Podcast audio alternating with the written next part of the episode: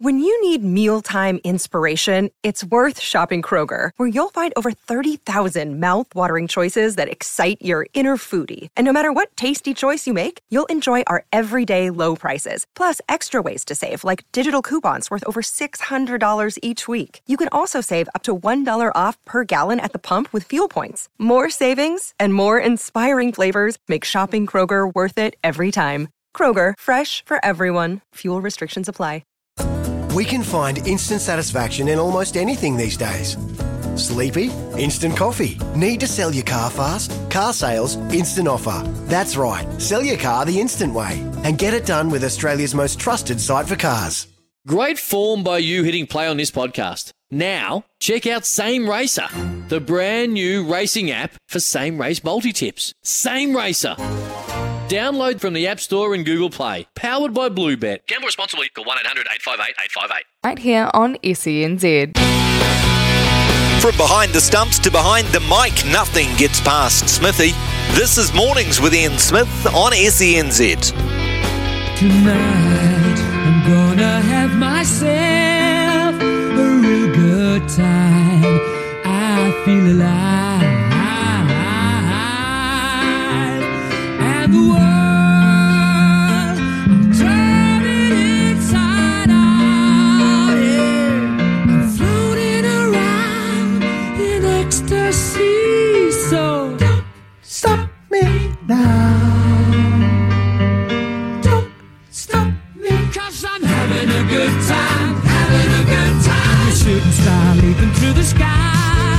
Oh, yeah, we're going to have a good time because I'm two hours early. It's 10 o'clock. Steph here with you. Steffi Smithy, uh, Smithy Stevie. Um, it's a mishmash and it's going to be a good time because we have the top eight songs left in the night and day sports songs countdown. And looking at the list, I'm going to say a banger, uh, an emotional one, a grunter, a traditional, a fat tune, a classic tune, and of course, tune and number one. Oh, I can't wait for number one. I do love me some number one. I do love me some number one. Uh, coming up today, I just sort of uh, breezed through with Ricardo what is coming up. Of course, Smithy is away commentating the cricket. We have our own commentary team as well. Uh, do remember ball by ball commentary of every White Ferns match in this ICC cricket Women's World Cup. It's going to be fantastic. Game one today from Tauranga, or from Mount Maunganui, actually. Um, New Zealand against the West Indies. Uh, and we have every White Ferns game and the playoffs as well. Um, fantastic. It's a huge, huge year for women's sport in New Zealand. Of course, of course, we've got football, we've got rugby, and we have the Cricket World Cup right just you can almost taste it. It's just there. It's just a few hours away. Very much looking forward to that. Uh, coming up today, very shortly, Hayden Paddon, uh, rally car driver, re-emerging himself onto the world stage very soon. We're going to be talking UFC with Brad Lewis. Uh, he's a regular on the afternoon show as we build up to big. Uh, pay per view and fight nights as well, but geez, it doesn't get much bigger than Covington and Masvidal. Um, they full time hate each other's guts proper. And they used to be best mates. So I want to learn about what turned them against each other. We're going to have an update with Taina Walters. We're going to have a chat with Peter Ferguson, probably better known for his harness racing exploits, but he's a greyhound trainer as well, which is fantastic. Louis Sharp, he's a 14 year old motorsport phenom. Uh, chatting to him uh, in the next hour, sort of a quarter past, 20 past 11, somewhere around that. Um, stumped by Steffi. I'm scared. I'm scared. And as I said to Ricardo, I've never worn wicket keeping gloves in my life. So oh, I'll be terrible at a stumping. Uh, Smithy's very good at this. Um, segment apparently, but I'll give it a dart. Geez, I'll give it a dart. There's a $50 TAB voucher and sleep drops up for grabs. We're going to talk to Mick Guerin. We're going to talk to Anna Corbin and Daniel McCarty, part of our great commentary team that we've compiled. That'll be just after midday. Uh, we're going to talk to Christina Eddy out of Sky Sport. I always need a hand to get me through. I've got something pretty special. Okay, twelve forty-five. Get your dad jokes ready. We've got a prize for your dad jokes. We're going to ask for calls at about quarter to one. best dad joke of the day will win caller of the week. I quite like that.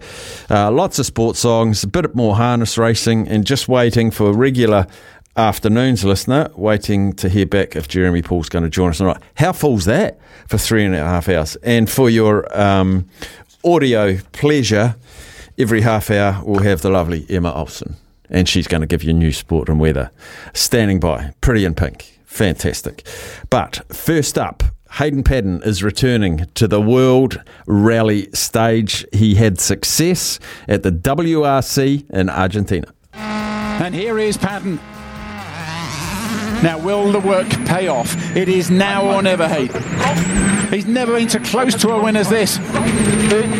Five right. The end of the weekend is there. Now the clocks say he has done it. He's done it, but does he know? Yeah. And now the news is broken to the crew. Paddon and Kennard join the WRC Winners Club, the first Kiwis to take a round of the World Championship ever. The Kiwi has soared over the Condor.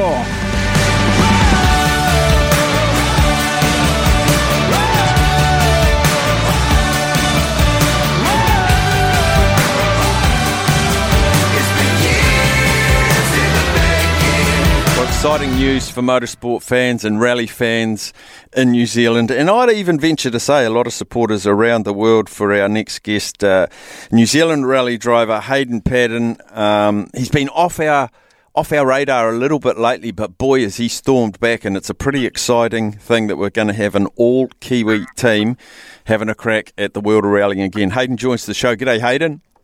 Yeah, g'day. How's things? Good, mate. Good. I saw you on the news last night, and first thing, that car looks money. Uh, yeah, well, uh, well, it's not quite the finished product yet. Uh, unfortunately, we don't have the actual rally car in New Zealand, so we used uh, obviously a road-going i30N to showcase the livery, and um, yeah, we're pretty proud of you know showcasing a whole black and white New Zealand livery that we'll uh, sport when we're overseas. Now, I understand that the actual car you're going to be um, competing in is uh, being developed or has been developed in Germany. What goes into changing a car off the factory floor into a rally car? Is everything changed?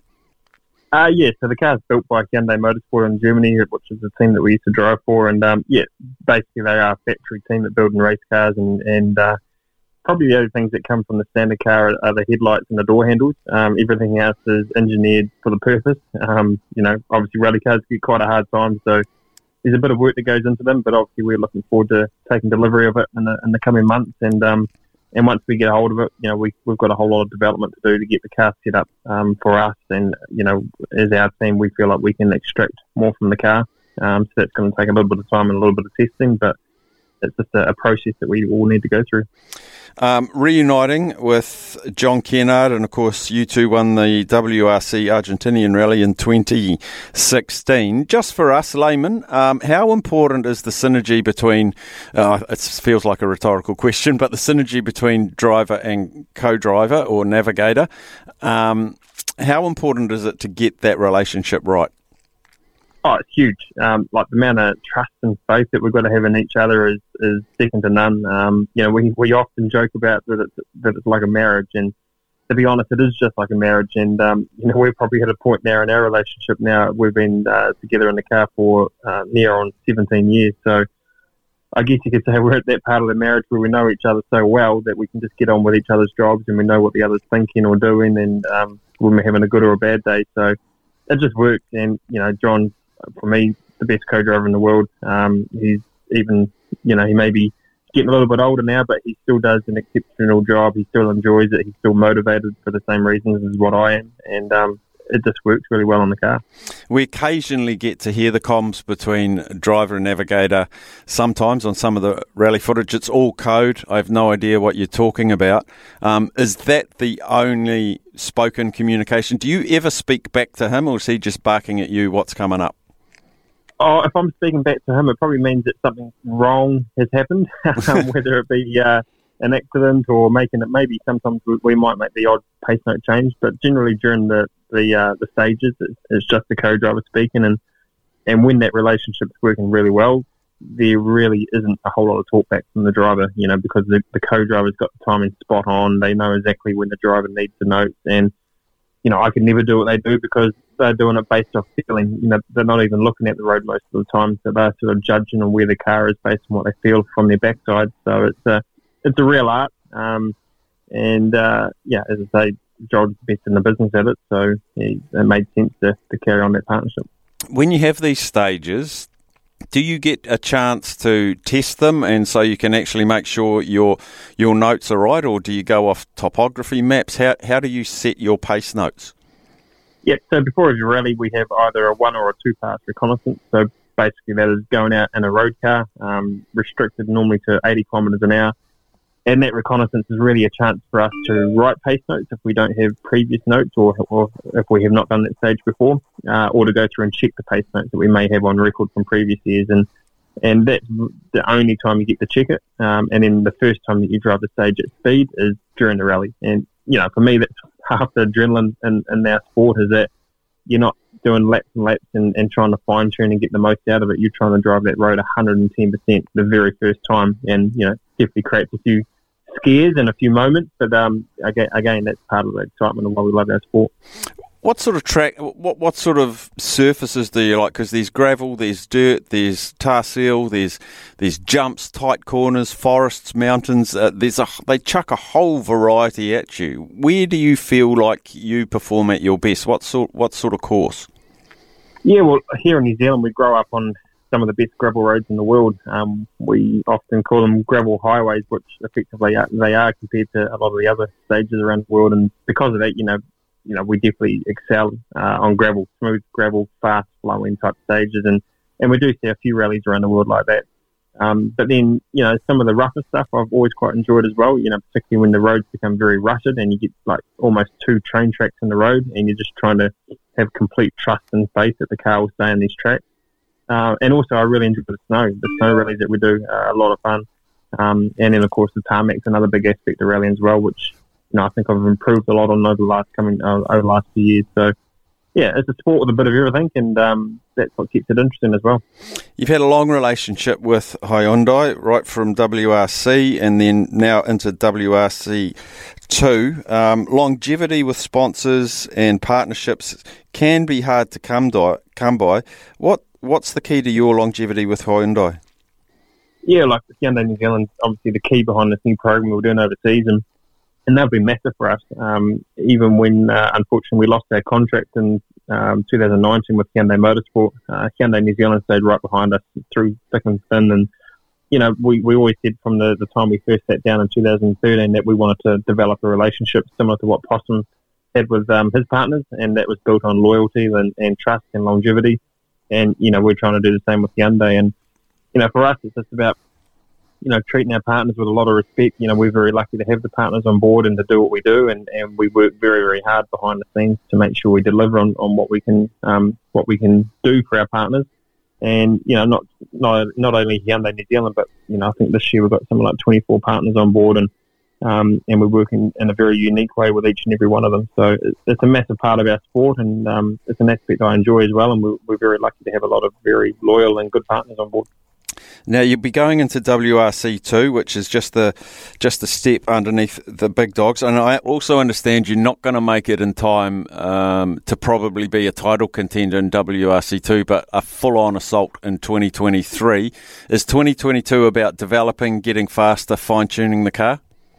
Yeah, hundred percent. Like there's that competitive side of me that would love to go out and, and to be able to win this year and, and win straight away. But uh, I've got to be realistic as well. Um, we don't want to be silly about this campaign and, and go away and, and throw it away into a bull straight away because we're we're trying too hard too early. So we need to, you know, work our way back in. It's been a couple of years since we've been rallying in Europe, so just to get used to the conditions again, we need to develop this new car that we haven't driven before. We need to get our own team up to up to speed. Um, you know, we're obviously taking a lot of our own Kiwi mechanics and engineers, but most of them haven't done rallies in Europe. So there's a, an aspect as a team we have to learn. So this year is what we're targeting to do that is um, to do these selected events to get ourselves up to speed so that come the start of 23, we're prepared, we're ready, and we can actually, you know, put together a full, full assault on winning that world championship next year. Will you be racing in rallies and on stages that you've been on before in WRC2? Yep, yep. So a lot of them will be stages that we're done. So it was a few years ago, but um, genuinely my memory's not too bad. Uh, if we're going back to stages that we did back then, I can I can normally recall them. Um, so that's obviously good knowledge and information. And obviously we've still been driving quite a bit in New Zealand over the last couple of years. So you know I still feel I'm at my at my peak and at a very good level. And um, yeah, looking forward to going back and doing some of these rallies at uh, some of the best in the world, um, Estonia, Finland, uh, obviously Rally New Zealand's a key part to that program, and we'll look to try and add another one or two events into that as well. You talked about the relationship with uh, John Kennard. Um, it's sort of like a marriage. I'd, I'd guess it, it's uh, a bit like a marriage too. You and the car, getting to know the car. Um, how how many idiosyncrasies do different cars have? Uh, yeah, obviously every car is unique. Um, you know, the, the, the thing I love about the sport is that when you become so at one and and after so many years of building experience, and you know that's why rallying, you know, you, you find a lot of drivers come into their peaks in their mid to late thirties. Um, you know, you even look at Sebastian Loeb, who won a WRC rally last month, and he was 48. And the beauty of rallying is that so much experience is built up over time that when you get in the car, you sort of subconsciously drive the car and that's the same even when you go from car to car. You you put on the helmet, and after the first two corners, you work out what the car does and doesn't do, and you adjust to it um, very quickly. So, yeah, it, it is an, an aspect of our sport where you have to be adaptable, and, and not just even the cars, but even the, the stages and the conditions. You know, that from corner to corner, the the grip's always changing, or the road's changing from weather, or the cars in front of you pulling rocks out, or whatever it may be, and you just have to be constantly adapting to what's in front of you.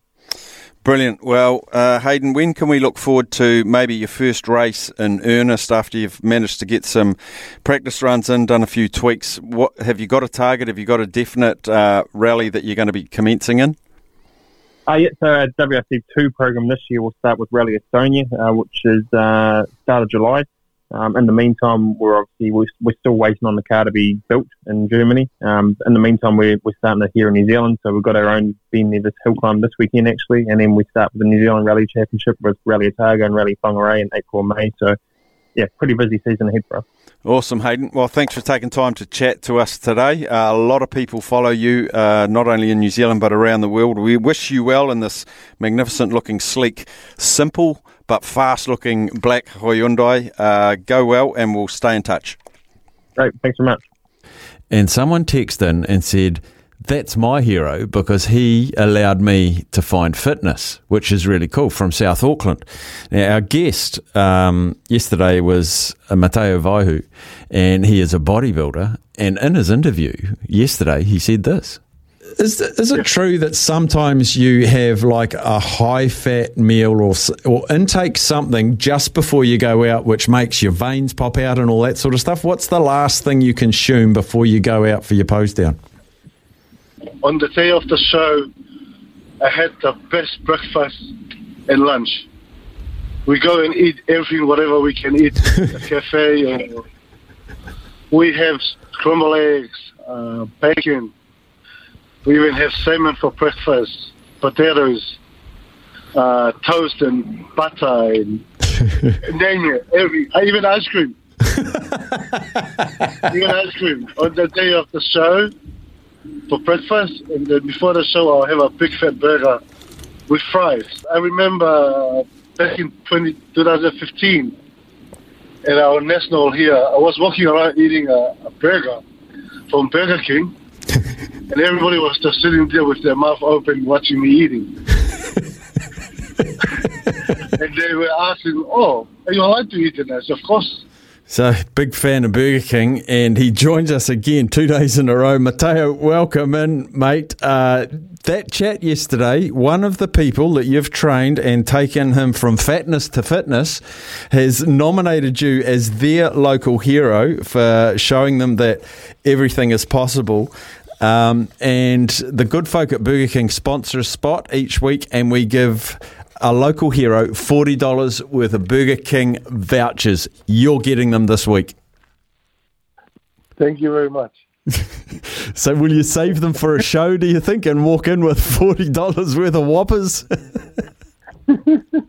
I can't wait to have that. I can't wait to have that. What's your favourite burger from Burger King? Um, I normally get the triple Whopper because it's massive. That's awesome, mate. Hey, well, on behalf of um, the the listener that was listening to you and said that's the guy that helped me find fitness, that in his eyes makes you his local hero. That must make, make you feel pretty good. Yes, yes. Uh, it makes me so proud of all of them too. I have a few boys, uh, a lot of them, and ladies. I have helped them with their fitness, and I'm, I'm to be honest, I'm very proud of all of them. That's brilliant, mate. And we're proud of you. Um, we had a lot of feedback from having you on the show about how disciplined and what a good rooster you are. So it's with great delight we tell you that $40 of BK burger bucks are coming your way. It's probably one meal for you. Some families it's a couple, but I'm just imagining you ripping into those triple stacked BK whoppers, mate. Uh, well done, Yes. buddy. And thanks for joining us at short notice today. Thank you again. Jeez, there he is, Matteo Vaihu. If you want to listen to that chat we had with him, was fascinating, actually, inside the mind and the life of a full time, very successful bodybuilder. Um, it's not everyone's cup of tea, but I always applaud their discipline, uh, their commitment to their craft. And uh, if you do listen back, it's on the SENZ app, on the podcasts in the afternoons with Staffy One, uh, Matteo. Just, uh, it was a very, very enlightening one. As was the chat with Hayden Paddon. How good to have him back on the on the circuit. It's the step just under the World Rally Championship. But it's exciting, and I don't know. I saw on the news as I mentioned to him the car.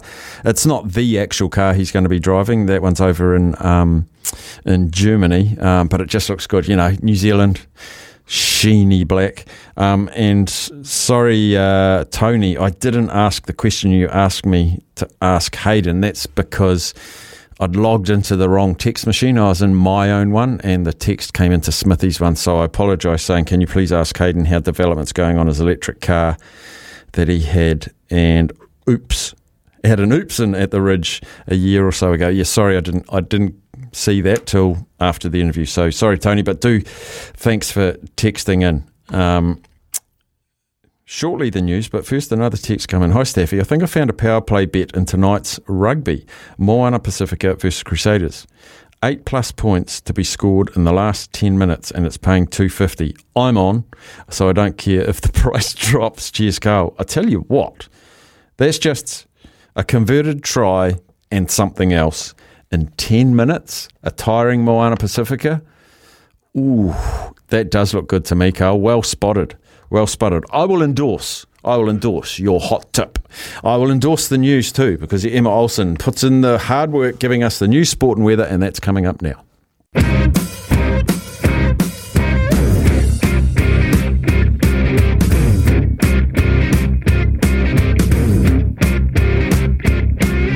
Uh, we're counting down the top 40 night and day sponsored sports songs. You voted for them all through February. We are down to the top eight, and I am looking forward to these. This one you might recognise if you've been to live events involving the All Blacks.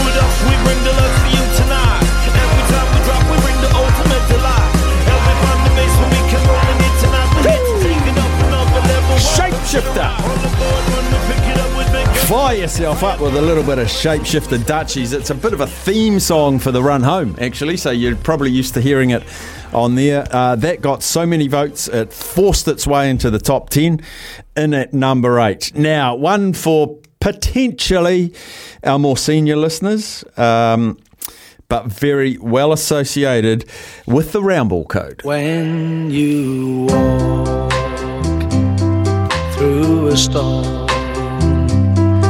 hold your head up high and don't be afraid of the dark.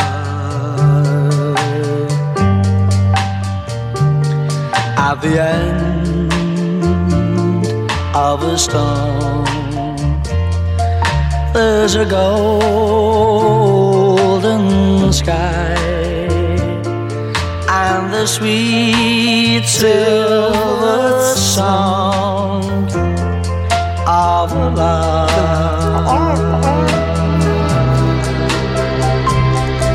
Walk on Here it comes, building up. through the wind. Wave your arms.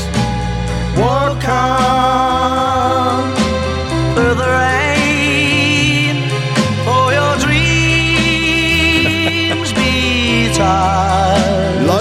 iPhone torch.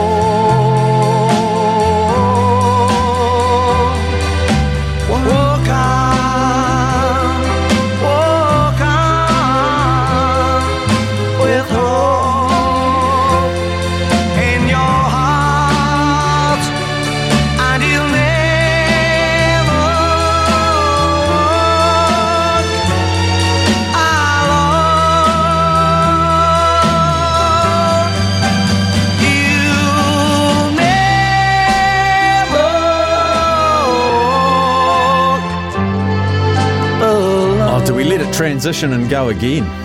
I think we do. Up you go, Gerry. Walk on, walk on with hope in your heart, and you'll never. Oh, Gerry and the pacemakers. There'll be some football fans out there, tears rolling down their cheeks with emotion. That is number seven. We are encroaching. We're getting all the way to number one today, which will play out probably just after one o'clock. We are building up to the cricket, New Zealand versus West Indies, and game one of the Women's Cricket World Cup. We'll have a quick break now. And on the other side of that, we're going to be talking the massive matchup at UFC this Sunday with our great mate, Brad Lewis. On SENZ. Yeah, Staffy sitting in for Smithy, and um, we're going through to 125 when we hand over to the uh, commentary team uh, for the first game New Zealand versus the West Indies in the Women's Cricket World Cup. But there is a massive UFC card on UFC 272, and it starts by my reckoning about midday New Zealand time. But the man that will tell me the absolute correct time of it's not kickoff in UFC. Let's call it it's punch off. What time is punch off, Brad Lewis, on Sunday? Uh, 2 p.m. for the main card staff, uh, which of course you can get on Spark and Sky Arena. So, uh, all, and this is a good card to get with um, with some real heat at the top of it. So, uh, uh, I, I think this card could be a sleeper. A lot of people are sort of criticizing it that it's top heavy, but if I look down the card, there's some really, really interesting matchups on there, and I'm really looking forward to it. Yeah, I want to go straight to one of the early prelims. And whenever I see the name that I really struggle to pronounce, but publicly, I'll give it a go. He is Umar Nurmagomedov. I, I never get it right. Is he related? Uh, there is uh, there's one Nurmagomedov that isn't related to Khabib. Uh, I I believe that Umar is Khabib's Habib's brother. So uh, there is another there is another Nurmagomedov that has no relation, but I am 99% positive that Umar is is Habib's brother or cousin. So yeah, he is um he is related. And he's 13 and 0. I don't know if you've I've never seen him never seen him go. Is he good? Yeah, uh, he's very good. He's uh he's I mean he's got a name like Nurmagomedov. I know, it's and just you're from scary. Kazakhstan. Like it's um and, and mate uh you know those sort of Eastern European um and particular Russian and Dag- Dagestani uh MMA fighters and specifically in men's mixed martial arts they are the future and there's a lot of them coming through uh you know look at Islam Makhachev for instance uh who's a future challenger for the U and probably a future lightweight champion just quietly but uh yeah, uh, they they are the future. Um, Habib has set the groundwork, and uh, and you know uh, there's a there's a couple in the light heavyweight division. There's um, Hamzat Chimaev, who's um, who's who could be a challenger for Israel in the future. There is there is a lot of these Russian uh, and Eastern European fighters coming through that are, are going to dominate the sport for years to come. Um, in the prelims, it, it's a guy I always look out for, uh, Edson Barboza, because whenever I hear his name, I just remember that kickathon against Dan Hooker. Um, 22 Mm. and 10, not an amazing record, but when he's on, he's on. So, what can you tell me about his opponent, Bryce Mitchell? I love Bryce Mitchell's staff, and one thing to look out for with Mitchell is his shorts. He uh, he's he's from uh, from Arkansas, and, and he's a he's a hunter. Um, Thug Nasty is his nickname. Got a great nickname, but he's got camouflage shorts that Venum have produced for him. Uh, it's he's I think he's the only guy that's not a champ with customized shorts uh, in in the uh, in the UFC. So uh, look out for those. A phenomenal fighter on the ground if Edson can keep this fight standing, then Mitchell doesn't have a chance. Like Edson's that good on the feet, and Bryce's uh, um, sort of standing game is, is not is not at a at a at a, an elite level. But if he can get the fight to the floor, he has a huge advantage in this fight. He is so good. Uh, he's a tremendous grappler. Uh, you know, went through the Ultimate Fighter and grappled his way to that. Uh, has had a couple of tricky fights in the UFC, but his grappling's pulled, pulled him through. Uh, the Charles Rosa fight completely dominated Charles Rosa in his last fight against Andre Fili. Was dominated on the feet, but won all of the grappling exchanges to eke out a decision in that one. Um, but as I said, if Edson can keep the fight standing, I can certainly see him getting a knockout. But on the flip side of that, uh, Mitchell's certainly capable of getting a submission o- over a guy like Barboza, who's a good grappler, but Mitchell's top game is elite. Right, I've got left a good three and a half minutes to talk about the big one. Now, can you walk us through these two guys, Masvidal, Covington? Um, used to be best mates, used to be training partners, and now there's probably not two people on the planet that dislike each other as much. What happened? Look, man, this is almost like the classic wrestling storyline of Hulk Hogan and Macho Man from WrestleMania 5, right? Like when the Mega Powers exploded. Like these two guys were boys. They lived together. They trained together. They were as tight as tight could be. And then uh, sort of a trigger hit with Colby when he started on his win streak, when he won like uh, eight or nine fights in a row. And, you know, he sort of transitioned into this pro wrestling type character and started to believe in his own hype and, um, you know, was, was making a name for himself in the mold of Colin, Conor McGregor. And, he won the interim title and then kind of turned his back a little bit on his teammates and, and on his team. And then he he had the the feud with with Kamaru Usman as well. And and uh yeah it just and sort of left Jorge to the side. And uh yeah um there's some legitimate beef here. Um Colby former American top teams was a captain of the American top team team uh out out of Florida in the US Masvidal was a big part of that team and is still a big part of that team. Uh and and yeah the the beef is real uh to the point where you know, like if, you've seen any of the stuff this week, uh, you know, no beef will be squashed at the end of this bout. In fact, there's talk that it could carry on into the dressing rooms after the fight's over. But in terms of a matchup, I got Colby winning this fairly easily. Is it true? I heard a while ago that Colby Dana White went to Colby Covington and said, "Yeah, you're a reasonable fighter, but you need you need a hook. You need something." Um, To make you more marketable, so he turned. He started wearing the MAGA hats. He started became mates with uh, President Trump's son. Um, Donald Trump would ring him after his victories, and they'd play they'd play the phone call off his speakerphone on UFC TV. So he's probably got himself offside with a lot of people, but he, he's become um, a big tick for marketing, I guess. Yeah, absolutely. What What's really interesting about that, though, Steph, is that Jorge Masvidal is actually a very good friend of Donald Trump's. Oh. So, um, they they have they have a relationship as well. Masvidal's very very pro Trump. He's very uh, he's been very outright in those stunts before Colby was.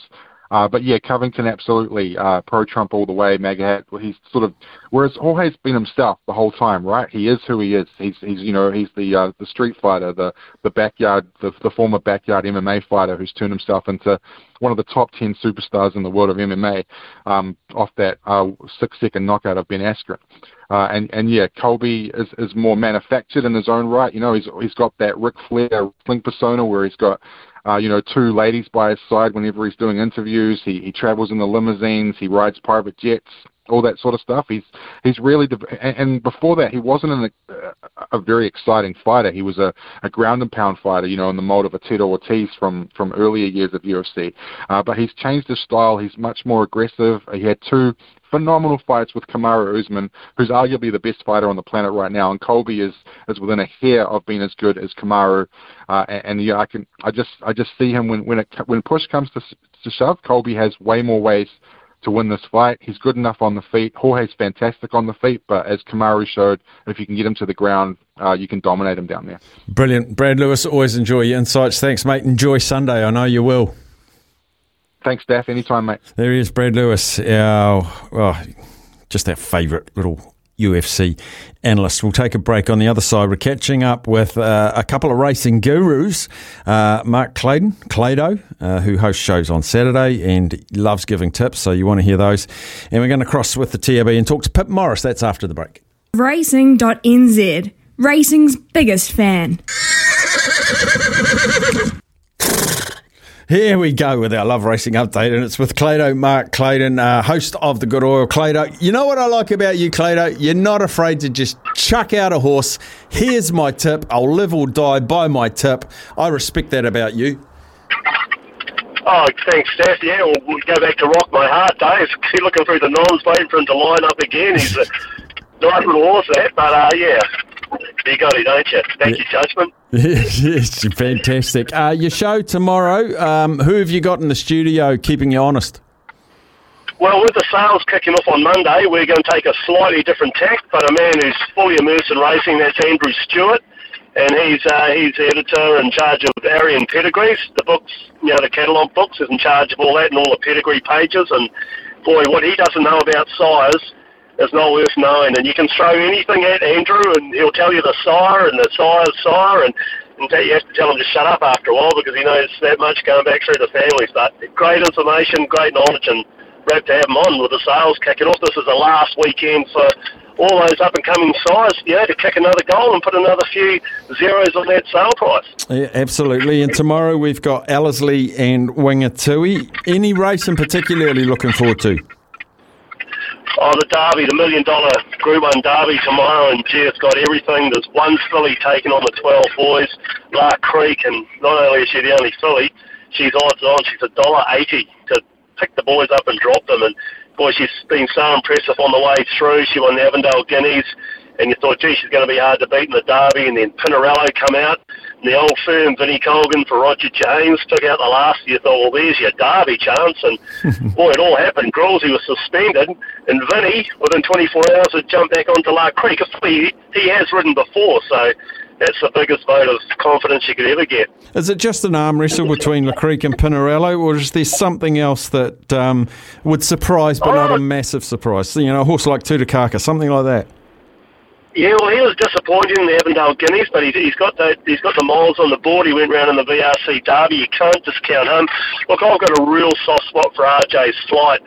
Um, gee, he's still a maiden, but man, he's been going really good races. He's placed in the Avondale Guineas, and a great story behind him. Great family, the Coxon family. You know, RJ Richard Coxon, his initials, and of course he had Desert Flight the last flight, and now RJ's flight. So there be, wouldn't be a dry eye in the place if RJ's flight could get up. And you can't discount the old firm, Murray Baker, Andrew Forsman. And they've got two in it. And White Noise has been going really, really good races.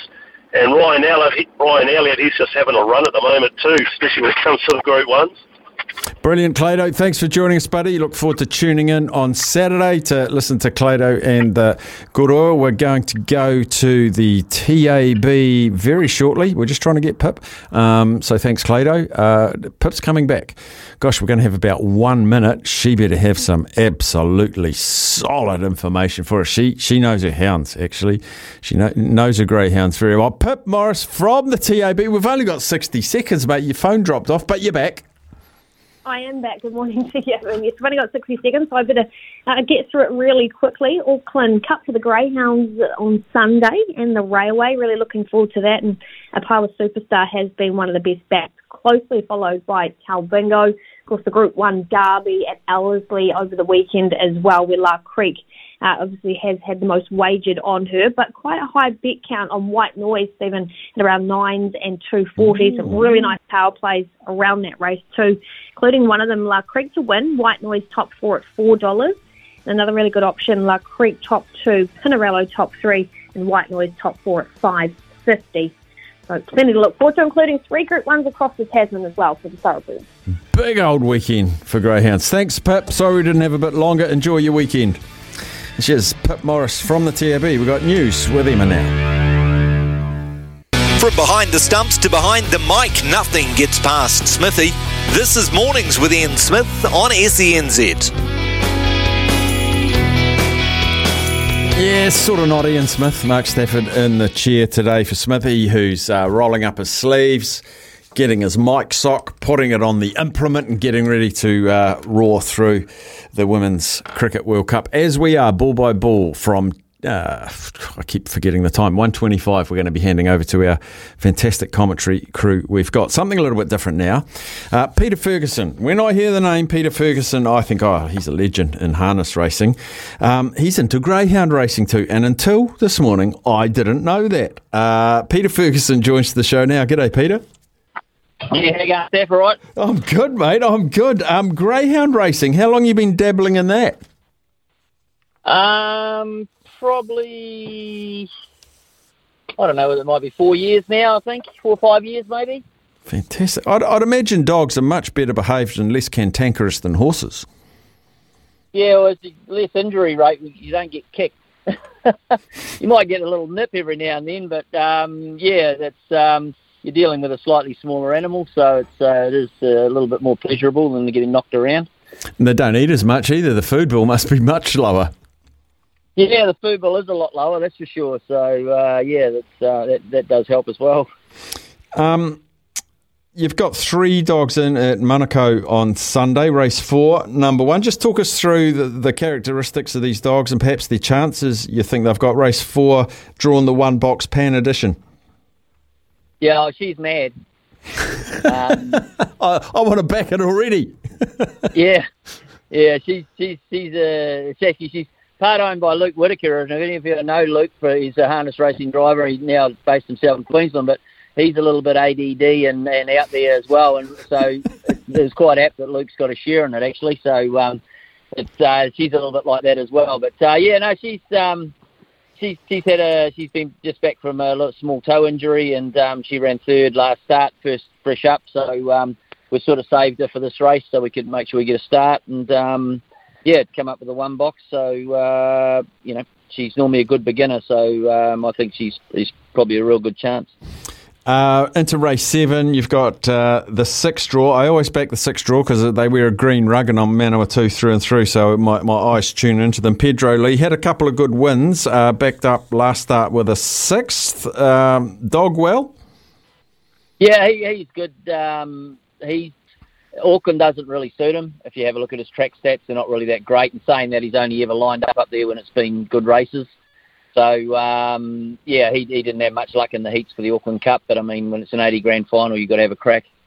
Um, so yeah, it, it doesn't necessarily suit him in Auckland. He can be a stride slow, and then you end up getting in a little bit of trouble. He's he's far better suited at Cambridge. So um, yeah, he's just going to be in the lap of the gods, and if he, you know, as long as he gets around safely and pulls up good, that'll be a win for me. So I've always wanted to ask someone this, and you're going to be it. The difference in tracks. There's not there's not a heap of greyhound tracks around the country. Why do some tracks suit some dogs and others? Is it the tightness of the corner, the length of the straight? What is it? Oh, both of those things. Um, you've either got a one-turn track or a two-turn track. So obviously they've all got two turns and two straights, but um, you know the middle distance races at Cambridge start at the end of the back straight, and you've got a hell of a long run to that first corner. So you can be a stride slow, and if you're good enough, you can make it up and, and get to that corner first. Whereas Auckland, um, t- tighter, smaller track, the 500, it's only you know 90 metres to the first corner and or, or less. Um, so if you are a stride slow, it's a lot less time to make the ground up. And um, I went to a an annual conference once, and a guy from Melbourne who done, you know, they do this, they're um, more professional over there, and they give you the stats and all those sorts of things they have. And they said a dog, you know, hit their top speed at after about 80 or 90 metres. Well, after 80 or 90 metres, there's a bend. and that that's uh, so if you're not up there, it's it's it's hard work. So um, you know, whereas as I say on the two turn tracks like Manawatu, Cambridge, and Invercargill, um, you get a lot bigger run to that first corner. So um, you know, those dogs that are a bit stride slow but still have a lot of ability can make that up. You know. Now, Pedro Lee, you've, you've mentioned hasn't got great great track stats, but in race nine, you've got number one Romantic Dancer.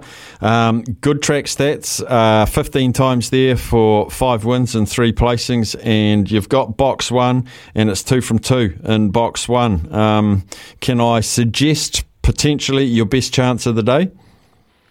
No. Oh, it's first up from a break. Not ready, is it? Yeah, yeah. She's um she's as good as we can get her. She she had a um, back muscle injury, um, and I've probably um, being the per- sort of person I am, I tend to take longer than shorter to get them back, and been a bit overcautious probably. But um, she's back and she's well, and she's trialing really well. Um, but she's you know she's as good as I can get her without having a race hard and, and race fit. She's only been trialing on her own sort of thing. So um, I was wrapped with when she got box one because I think that'll really help her, and she does begin well. So if there's any sort of trouble um, in the race, she'll take advantage of that. But um, she always, when I've had her in the past, she's always been better with a few runs under her belt. But um, you know, at a price, I wouldn't put you off backing her. But um, you know, I'll, I'll be happy if she, um, you know, just gives a good account of herself and stays out of trouble. Tell me about the personality of these dogs. Um, it's a little bit loaded because I have seen them away from the track. I actually went to Hutt Park uh, Greyhounds years ago and watched these dogs go around. They said, come and meet the dogs. And I thought they're going to be really highly strung. Is the only time they get wound up uh, in that sort of five minutes from the stir up to the race and then they come back. They're just so lovely away from racing. Oh, they are. Um, you know, uh, yeah, as I say, like they've all got their own personalities. The same with horses, same with people. I mean, some people you you know you you probably wouldn't be happy with either, but and some dogs are the same. But the um, the, you know, they've all got their own personality. As I say, like that Pan Edition, she's really wound and she comes out she's excitable at any time of the day. Um, and then you get the other ones that you know they're flat getting out of their own way and don't even want to get out of their bed. You know. Um, and but they're all they're, they're lovely dogs to deal with. I mean, um, my granddaughter's two and a half, and she goes in the kennel and plays with them, and we let them run around the paddock, and she's throwing the ball to them and stuff like that. They're actually very, very placid dogs, um, and they just, but um, they love to run and they love to chase things. So um, that's just their breed and, and, and what what they do. Now your kids are into racing as well. Um, how involved are they? Um, my son Dylan, he um, he's in partnership with Graham Rogerson and Harness. Um, everyone that comes to this property, he's got a greyhound license, so then if I need a hand, so that's just a given. um, but um, yeah, my son he's in the harness, um, and he's in partnership with Graham Rogerson. He's he's had a great run, and he's been he's been doing really well. He's he's sort of lived and breathed it since the time he was um, could walk. You know, he was um, running around the house with a whip and chasing things and riding the, either riding his rocking horse or had a cart behind the rocking horse, depending on what was on the TV. Um, but my daughter, she's um, she's actually getting married next weekend, so that's really good. Uh, but she's actually into little kids in a good way. She's um, she's an early childhood teacher, which um, if you you know see the way of the world's going, there's big, there's good money in early childhood teaching, that's for sure. So um, she's right into that. She's never really been into the horses much or, or the racing as such, but um, all she knows is that it pays the bills. Yeah, fair enough. Talking to Peter Ferguson. Finally, Peter, what gives you the biggest thrills now? Is it driving winners, training, training horses, training dogs? What's something that makes you think I've had a good day?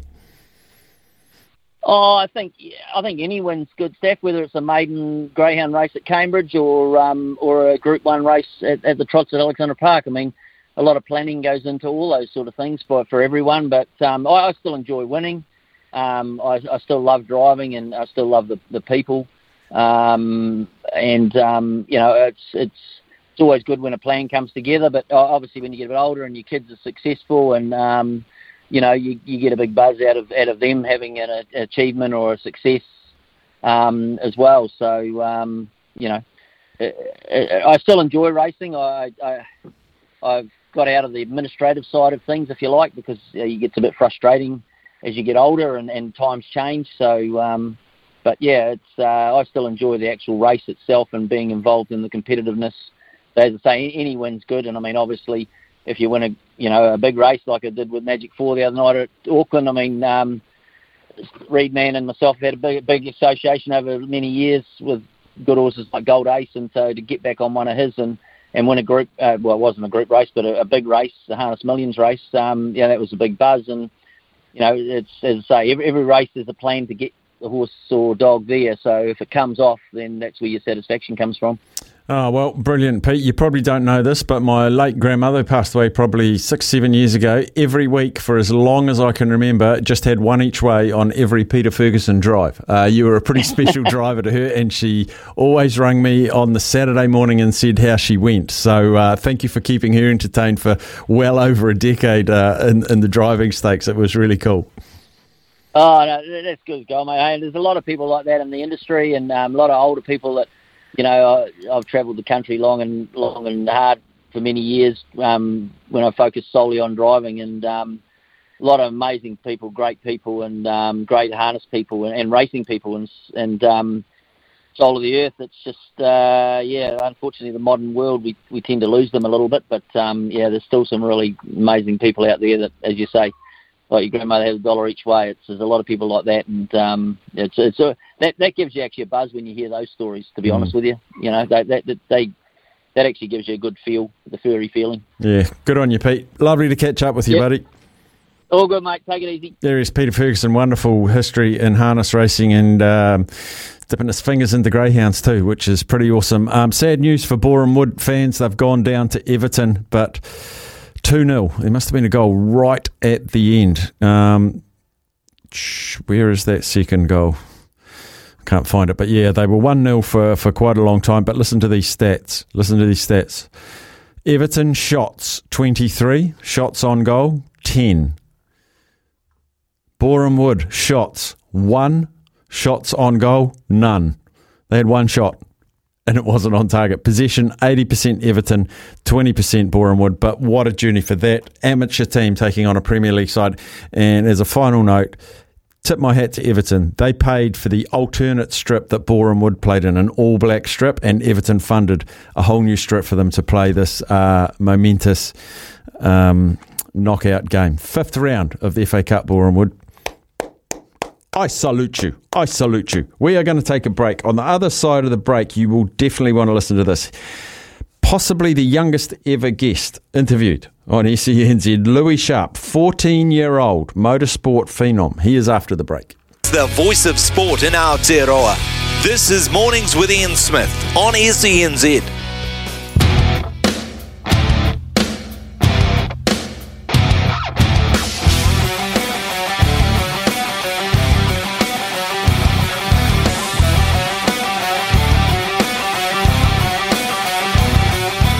Well, potentially our youngest ever sports person guest on the show. He's even younger than Nico Porteous was when he first started skiing. His name's Louis Sharp, and he's a name we all have to keep on our radar because, boy, has he progressed fast. Uh, Louis joins the show, motor racing driver now. Louis, at uh, t- just remind us how old you are at the moment. I am 14. Um, turned 15 later on this year, but uh, yeah, currently 14. Now, mate, motor racing, um, it's a it's a massive worldwide sport, um, and you took to it reasonably young. So, just give us a little bit of a background. Um, I guess, like every motor racing person, karting is that where you started?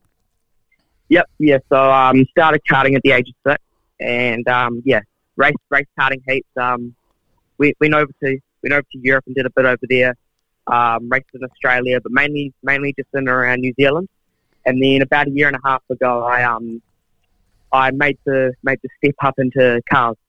So um last season driving Formula V, and then now this season um made the made the step uh, to Formula Ford, which is yeah, it's going great. Um, we, we've chatted to Shane Van Gisbergen, uh, Scotty McLaughlin, even Scott Dixon. All of them start in karts. How important is the karting background, do you think? So when you're looking back now from that six, seven, eight year old, and now you're in these open wheelers, as you look back, and you don't have to look back far, how important is what you learn in karting to take to the bigger tracks, the bigger cars? Um, you definitely, it's very good for learning all the basics. You learn the just the, the dynamics of how a how a kart or a go kart or what a, a race car even works. Um, I guess you learn that racecraft that you need to um, carry through, but you also learn just, I guess you learn to um, like I guess cope with the speed because I mean, I mean go karts um, they're not as fast as a race car, but they still go pretty quick. But um, yeah, just getting that um, that racing experience because you can do it from a pretty young age. Um, whereas if you would start straight in cars, uh, sorry, in cars, you would um, yeah, you can start from a much younger age, which means by the time you actually make the step up into a car, you've already got, I guess, six or seven years of experience in go karting. So when you, what was the first open wheel car that you jumped into? The ver- can you remember the very first time you had a, a race at speed or a test at speed that wasn't a kart? What was what what was the vehicle and what was it like? Yeah, so the first time was in a Formula First or Formula V, sorry, up in um, Manfield for the Manfield Winter Series, and it, it's um yeah, it's um I, I still remember it. it was a lot of fun. It was I yeah I still remember the day and I still look back on it and how much how good it was. Um, yeah, it definitely it definitely was a bit different to karting and it did take a little bit of time to adapt. But um, I guess just the speed and the um, I guess just the, how good the racing is in car racing, it's um, yeah, it's, pretty hard to beat. And then the last two years, I guess from sort of when you're 11, 12 to now, you've tested and you've driven and you've raced in a whole heap of different cars. Um, I'm not completely up to speed with the different types of cars. I mean, you've been in a Formula 4, you've tested in Formula 3. Fabian Coulthard said you're awesome. Um, how do you manage uh, which car is the best for you? Like, so you're saying you're currently in Formula Ford, is that right? Yep, that's correct.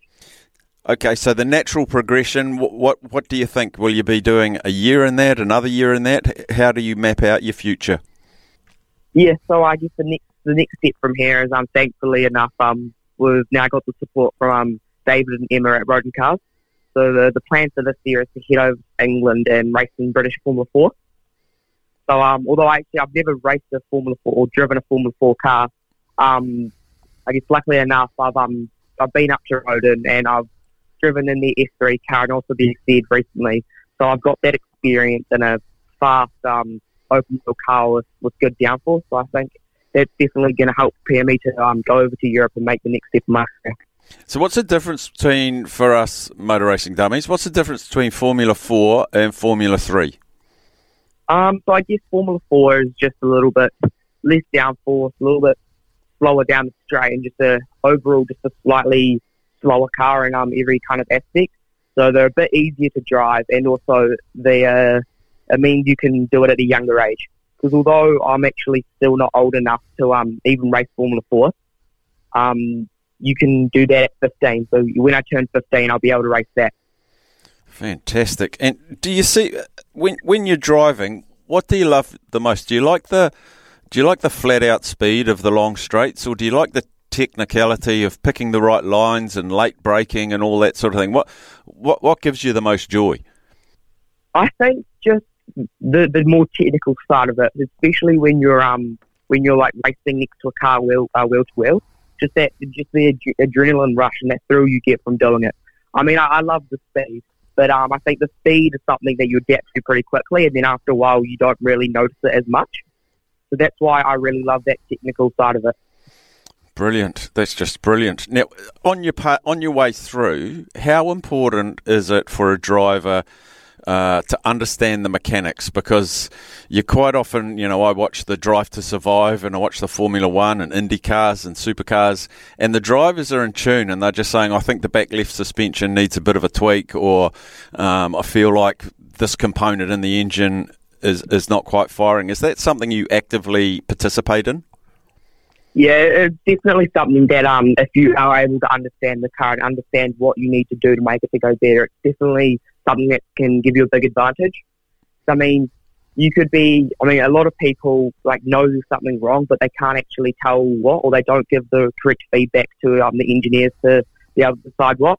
So if you can actually yeah, get in tune with the car and I understand it a bit better, um, when you do when there's when something is not right or you do need something changed, it definitely gives a big advantage if you're able to actually spot it out and um, give the correct feedback to fix it. Now, must have been exciting for you when you earned selection into that academy as one of the world's most promising talents. You were handpicked, as we mentioned earlier, Fabian Coulthard and Shell V Power Racing uh, for the Young Driver Scholarship. What does that involve? Um, yeah, so uh, of course I'm very thankful about it all. I've, um, I'm lucky enough I've been accepted into a few different few different stuff like that at the past, but I guess especially the um, the FIA Academy over in um, Europe um, for when I was still racing go karting. Um, getting selected into something like that is um, uh, that's very meaningful to me because I guess it just proves that um, that I, I am I am um, I am like on that same level as the as the um, I guess drivers my age over in over in Europe, and it does show that I've actually well hopefully got what it takes to go all the way and make it to Formula One. So, you, is it going to get um, I sort of think of the big base of drivers that will be your age around the world. Um, you're climbing up that pyramid. Does it get more cutthroat? Does it get more competitive as you climb up that ladder? Yeah, definitely. The um, every formula you progress through, it gets more um, it definitely gets more demanding. Not only like because of course the level of drivers will be a lot a lot better, but also it gets more demanding on like yourself because the cars become faster, they become harder to drive. So it's definitely um, it's definitely a sport where um, if you're not if you're not winning or you're not doing well, it's definitely a sport where um, I don't know. I guess it, it, yeah, it, does get very demanding. Yeah, and you can get spat out the back, can't you? You need that um, continual rate of progression. Um, we're talking to Louis Sharp. He's one of our rising motor racing drivers. Why do you think? Why do you think on the world stages this? Um, I, I, reckon per capita in New Zealand, we just go so well in motorsport. Um, we get opportunities and we take them. And I, and I've mentioned some drivers around the world, and then the V8s and in the open wheelers as well. We we saw Brendan Hartley get a crack at Formula One. Why or what makes New Zealand special? I, I'm I'm not sure. I think considering how small of a country we are, we definitely do have a lot of very good talent currently, but also in the past.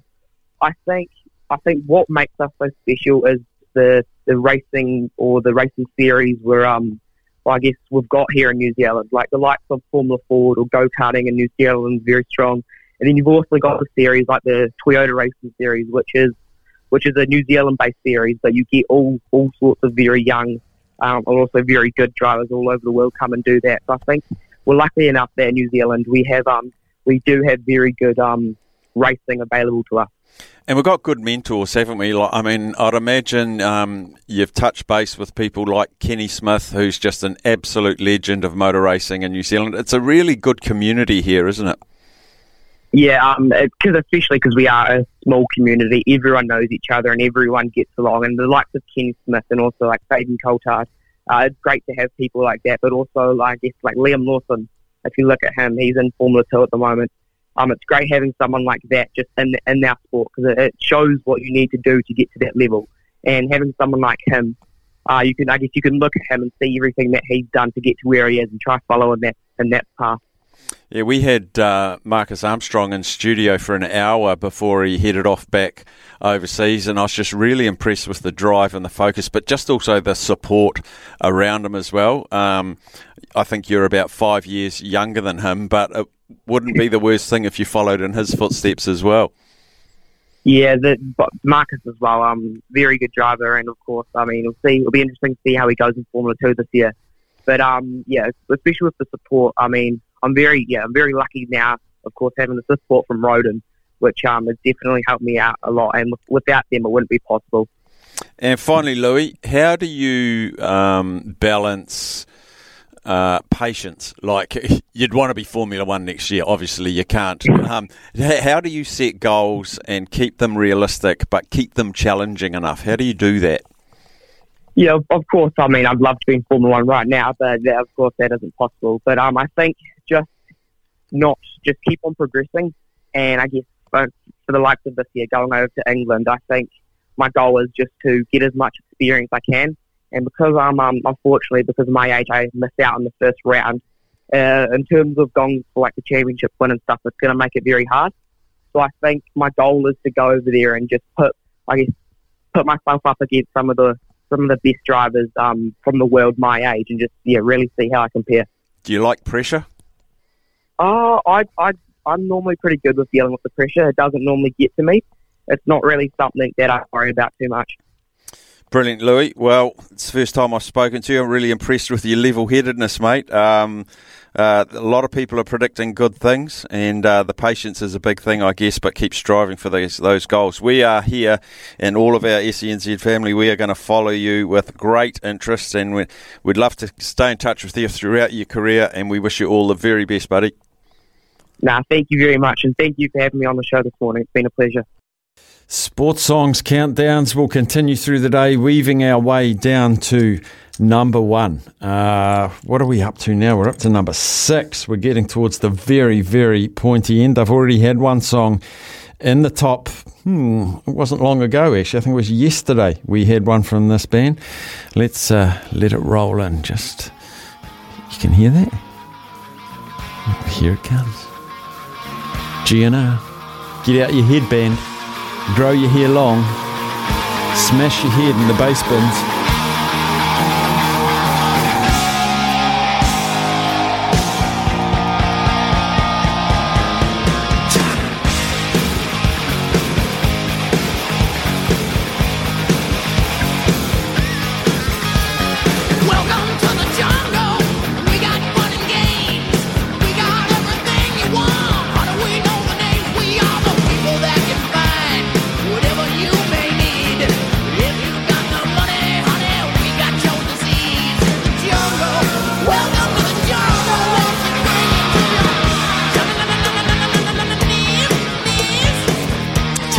Something I'm noticing. There's a heck of a lot of falsetto in this top 10. Do like to sing along to a song, but geez, how do they get their voice so high? It must be those tight leather pants. Uh, gets gets those octaves up. Gets those octaves up. So that is number six. Welcome to the jungle. Guns and Roses, thanks to Night and Day. They've got it when you want it. These lasagnas, these hot dogs, these moose. Oh, why wouldn't you? They are open whenever you need them. Now, this next one, this next one was number one last September. If you're a regular listener in the afternoons, it's still got plenty of votes. It's at number five, which is still a massive accolade. Number five, sports song.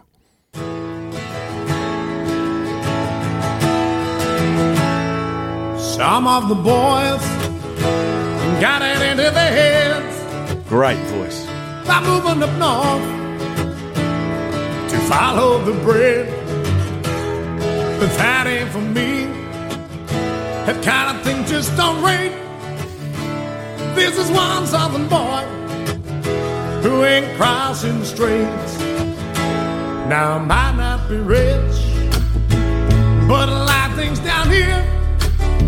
We got the best looking girls and the best damn beer. So you can keep your Queen City with your cocktails and cool. Give me a beer and a seven with the boys shooting pool. Cause I'm a southern man. Well, I'm southern bred. I got the south in my blood. I'll be here till I'm damn well dead. Cause I'm a southern man. Well, I'm southern bred. I got the south in my blood. And I'm gonna be here till I'm damn well dead. Dennis Henderson. Oh, fantastic song, a rugby song from down south. And Emma's looking very strangely at me as I dance and sing along to all of this, uh, but I do enjoy it. They are the sports songs. We're down to the top four. We've got four left. But we're going to scoot away now because we need to get you to call in. Uh, don't be nervous because I am. I don't know about Stump by Smithy. Today is Stump by Staffy. Uh, I don't back myself in this, A, because I don't know the format, um, and I'm about to learn along with you. So you got the advantage. Call us on 0800 150 811 if you want to take part and in with a chance to win a $50 TAB bet and some sleepy drops. Take me on. Summer or winter, he's the voice of sport in our Aotearoa. This is Mornings with Ian Smith on SENZ. Ian Smith's had a good match here. Stumped by Smithy. Ian Smith really is top class at his job. Oh, that is he. Dag is cheeky, isn't he? All right, it is time for Stunt by Staffy. Up for grabs today is $50 worth of TAB vouchers and some sleep drops. Daytime Revive. They are New Zealand's only specialist range of sleep and stress support supplements. That's what you could win. And joining us now on the line is Jade from Hamilton. Come in, Jade. Hey guys, how are you? Good, mate. How's how's uh, H Town doing? Oh, it's not too bad. She's a bit humid. It was nice and cool this morning though, which was um, nice to wake up to. Nice, mate. All right, uh, you know you know the deal. We've got three sporting questions here to choose from. If you can answer all three questions correctly, you win it all. But if you get a question wrong, then it's over to Steph for a stumping chance. Now he said he's never handled wicket keeping gloves in his life, so today could be your day. Today's topics are rugby, baseball, and motorsport. Take your pick, Jade. Uh, we'll try. we'll try rugby, eh? All right. I have to say, Staffy is pumping his fist, so, so we'll see how you go. Cue the music. Yeah, I couldn't do one man or two questions because uh, then it might be a little too easy for Steph. All right, first question, Jade. The 1905 Rugby World Cup was the last major event of the amateur era. The iconic moments are burned into our memories, including that late great John Jonah Lomu absolutely steamrolling the English. How many tries did he score on that day in 1995? I think he got four, eh? Just a couple of chips down the wicket, right in the slot, and away it goes. Full of confidence there, Staffy. Would you have had that one? Oh, 100%. All right, all right. We'll move on to question number two. Moving into the professional era now here on Stumped by Staffy. Super Rugby started in 1996. In what year did the Otago Highlanders win their first and to this date only Super Rugby championship? It was a very hard game to watch. I think it was 2015. Just a couple of chips down the wicket, right in the slot, and away it goes. I assume by that you're a Hurricanes fan there, Jade? Yeah, very much so, mate. I um, just uh, got up and walked out, mate. Oh, I hope Jade wins now. Hurricanes hard. All right, last question, Jade. You're on a heater here. The mighty Waikato Chiefs. Some of the great names in New Zealand rugby have captained that Hamilton based side, including Ian Jones, Jono, uh, Jono Gibbs, and of course the iconic Liam Messam. But who was their coach between 2008 and 2011? Uh, what's that for? Super Rugby? Super Rugby, Waikato Chiefs. Uh, Dave Rennie. Captain. One of the Oh, worst captain, things captain. I have ever seen done on a cricket field. I think you said coach, Logan. Yeah, I Did I? that too, yeah, Yeah, I think you did say coach. Did coach. I say coach? Yeah, Yeah. Oh, I'll give the replay. Oh, all right. I've been called out here by Staffy on his on his first time doing stumped. Do you know the captain? Do you know the captain though? Uh, 2011. 2008 to 2011. Yep. Uh, I don't even like white Waikato, mate. I don't care. That's a dumb question, that one. we'll All right, mate. Well, as a consolation, uh, Brian here, our great panel ops that he is, is feeling generous. We're giving you the fifty dollar TAB voucher, mate. Uh, thank you for pl- thank you for playing Stuff by Smithy. Hold the line, and we'll get you details. Cheers, guys. Thank you. Uh, that was only fair. Uh, can I have a guess at who the captain was? Absolutely, mate. Mills Muliaina? You got it right. so that's sort of run out without facing a ball, but I don't mind. I'm happy for I'm happy for our man Jad to get that. Um, we'll come back in a mo. Summer or winter, he's the voice of sport in Aotearoa. This is Mornings with Ian Smith on SENZ.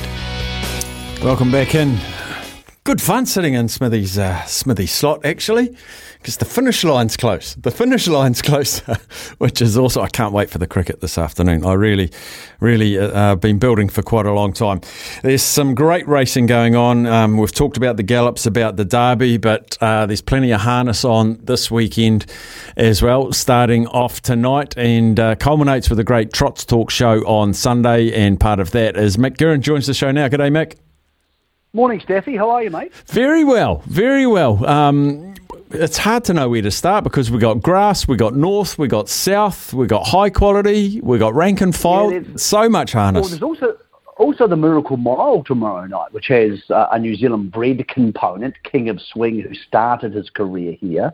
This is at 20 to 12 tomorrow night, trying to become the first horse to ever win three Miracle Miles. It's never been done. Australia's biggest harness race, and there's a real New Zealand flag to be flown there. Also, some New Zealand owners involved in the second favourite, Spirit of St. Louis. Before then, we race at Winton today. Alexandra Park tonight's a really good one, Steffi. Now, again, it's red light settings, so people can go along, but not en masse. It's one of those things where if you go to a certain bar there, you're more or less uh, restricted to that bar for the day, which is the same story for Ellerslie tomorrow. So we have plenty of good harness racing on, but it's it's the big dance because Self Assured, who is the SENZ pacer for the race at Cambridge on the 14th of April, he races tonight in a $50,000 race and he's favourite. But if he's going to win stuff, he's going to have to do it the hard way because there's a very good horse in the race called South Coast Arden who's beaten him before and is drawn to be in front of him and be hard to catch. So they're in race eight, Alexandra Park tonight, 9.34. Nice early finish there. Really tricky race. If Self Assured comes out and sits parked and beats South Coast Arden, covering more ground, then he's absolutely the horse to beat in the race for SENZ and those lucky enough to be part of our slot winning those Wednesday morning little fractions of an ownership. Um, also, other great racing there tonight. Uh, there's the best three-year-olds in the country. Now, the big guns there, Akuta and Franco Indy, actually got beaten last time, which was a real shock. Everybody was like, wow. They got beaten by a 100 to 1 chance. They all go again, the same horses this week, um, or tonight at 8.30. And then there's the good thing of the night in race four, which is true fantasy. Um, three-year-old filly who, when she races other three-year-old fillies, beats them pretty much all the time. I've got one tonight, Steffi, for those who feel like having a bet and it will appeal to your audience. Because I know there's a lot of golfers love SENZ. They love. Lots of sports people love it. This one's called Sevi, after the great Spaniard, Seve Ballesteros. Race seven tonight, Alexandra Park. He's up against a pretty good horse called Merlin. I think he beats him. I think Sevi will lead for the greatest ever, Tony Herlihy. New Zealand's most successful ever horse person with over 3,500 wins. Race seven, Alexandra Park tonight at nine o'clock. Uh, Sevi is a good bet. You put your 20 bucks on, of course, bet responsibly. Don't bet the rent money because that's silly. I've tried that, doesn't work. uh, put, your, put, your, put your 10 or 20 on Staffy, you'll double your money and then you get a bit more money for coffee or breakfast tomorrow morning. And then, of course, it's Derby Day. Louis Herman Watt is back after two weeks off, which is good because he can host the show and I can sit there and drink coffee and pretend I know what I'm talking about. That starts at 8 o'clock tomorrow morning. It'll be a huge show, huge show for our biggest day in New Zealand galloping. Uh, and then we're back with Trots Talk on Sunday to catch our breath, work out what's happened. And then we roll into Monday with the Karaka Thoroughbred Yearling sale starting at 11 o'clock. So Steffi, for I know it's always busy in sport. It's, it's just always busy these days. But for people who love racing, this is a magical next ten days because at the back end of all of that, next Sunday, nine days away, is the last Ellerslie Gallops meeting for 18 months. They have Auckland Cup Day, then they close the track to refurbish it uh, next day. So it's brilliant. An incredible time in New Zealand racing, Steffi. It is indeed. Mick Guerin, thank you so much for your time. You can catch Mick, Mick, catch Mick and Greg 12 to 1 Trots Talk, and that's all thanks to the great people at Harness Racing New Zealand.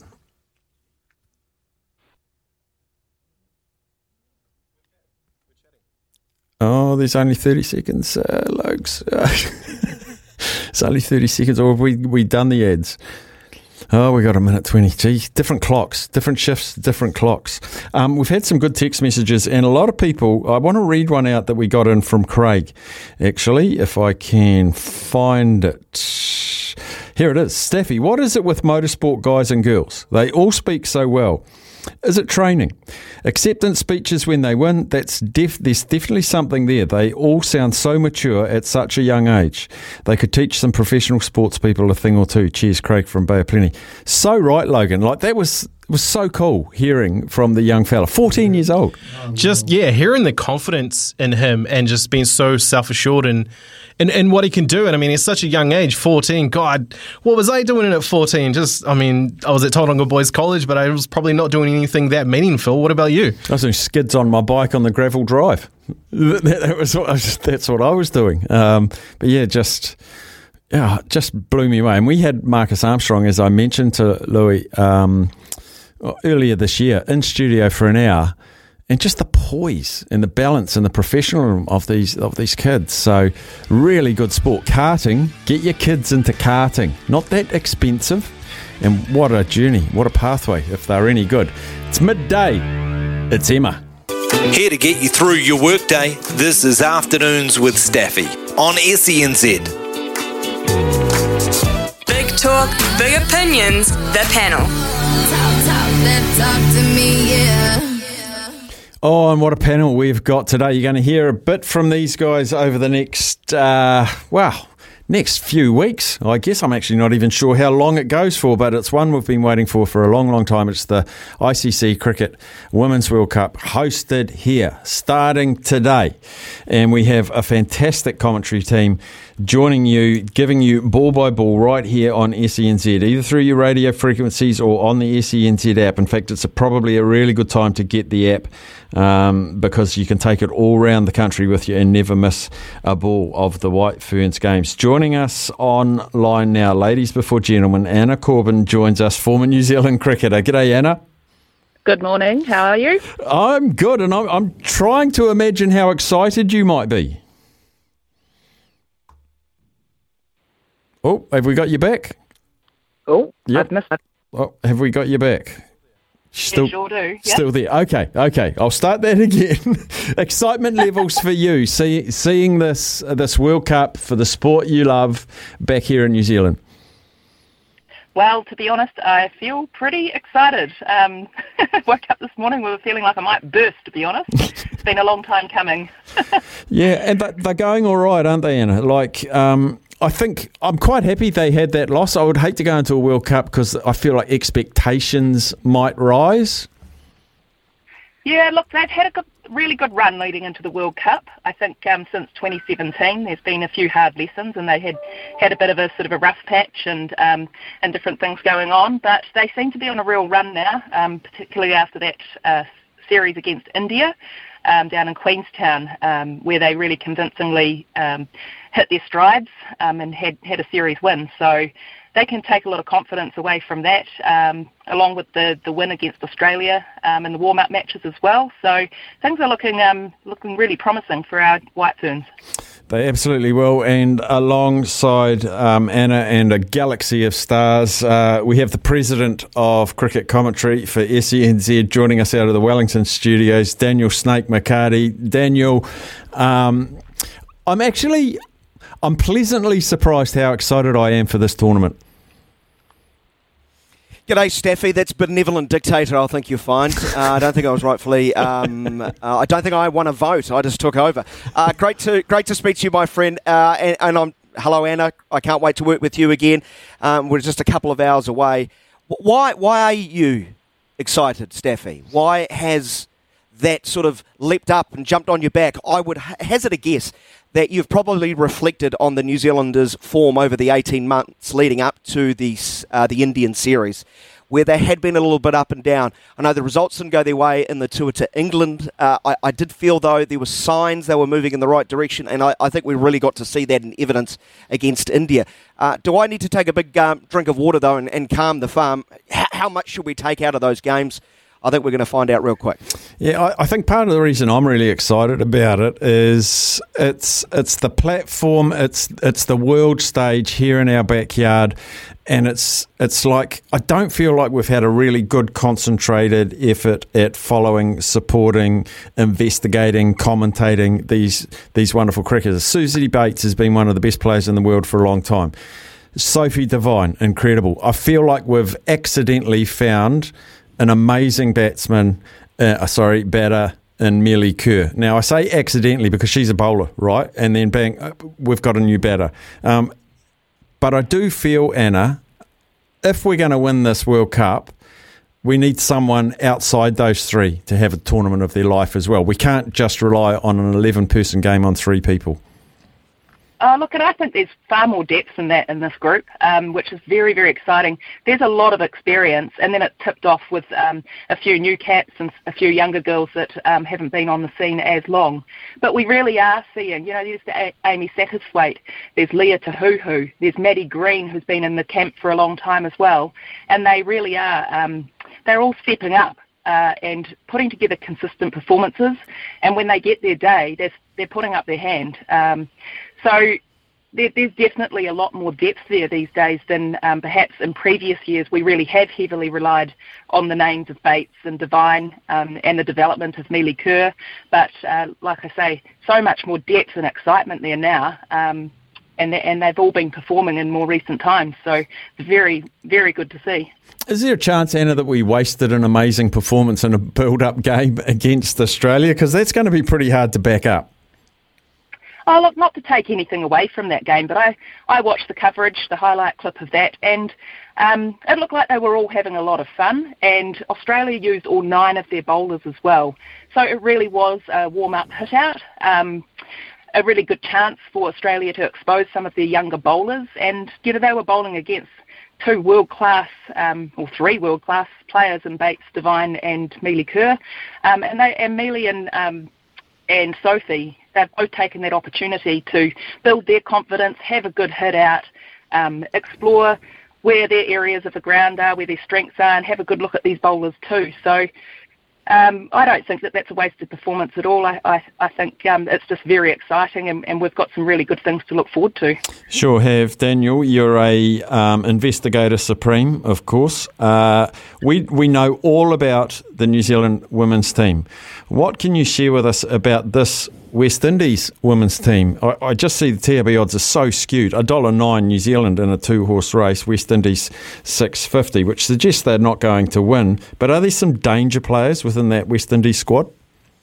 Oh, for sure, Steffi. And, and when you do look at the market, it looks like a five team race. Five going into four for the semi finals, of course. And can anyone stop this mighty Australian women's side? Uh, they're clear favourites now, aren't they? And then you can bunch up uh, New Zealand, England, and India, and I think just uh, nipping at their heels, South Africa, who on the back of a very good bowling attack are going to be a very um, clear and present danger. But as far as the West Indies, they would be next of uh, first of the outsiders. They're a proficient side, you would say. There's certainly some glaring uh, holes uh, in their lineup. But as far as key players, well, you, you, can't go past their skipper, Stafanie Taylor, um, now, now, an established um, uh, star on the on the world scene. I think right up there, third runs all time in one day international cricket, 700s in there with a high score of 171, Staffy, but also inside the top 10 when it comes to taking wickets too. So uh, that's pretty impressive. And the only player on the planet Earth that was once ranked the highest bowler and batsman at the same time. Wow. Uh, so that tells you what she is capable of. Uh, those uh, halcyon days a little bit behind her, but still only 30 years young. She can surely uh, uh find a world class performance or, uh, or two. Uh, you'll see Anisa Mohammed, the veteran spin bowler, has been around since 2003. Staffy, what were you doing in 2003? She was playing international cricket as a 15 year old. Very, very wise, Kenny player. alongside her and say Shakera Selman who uh, lead the the, uh, the the pace bowling attack. Uh, they've got a genuine fast bowler in Shamilia Connell too, but uh, they're a top heavy side, I would say, Steffi, as far as batting and bowling goes. And you'd expect New Zealand. Uh, and I don't think this is outlandish to say, even if New Zealand's at about 85 90%, they should have enough talking to Daniel McCarty and Anna Corbin. You might remember her as Anna Dodd, a very accomplished cricketer in her day as well. Um, Anna, what what do you think will, it will mean to these New Zealanders to be playing on home soil. Hopefully, we can get crowds a little bit later on in the tournament. I don't know if that, that will happen, but they, they are far flung. Like our big stars go and play in England, they play in the Women's Big Bash, they come back and play a little bit of domestic.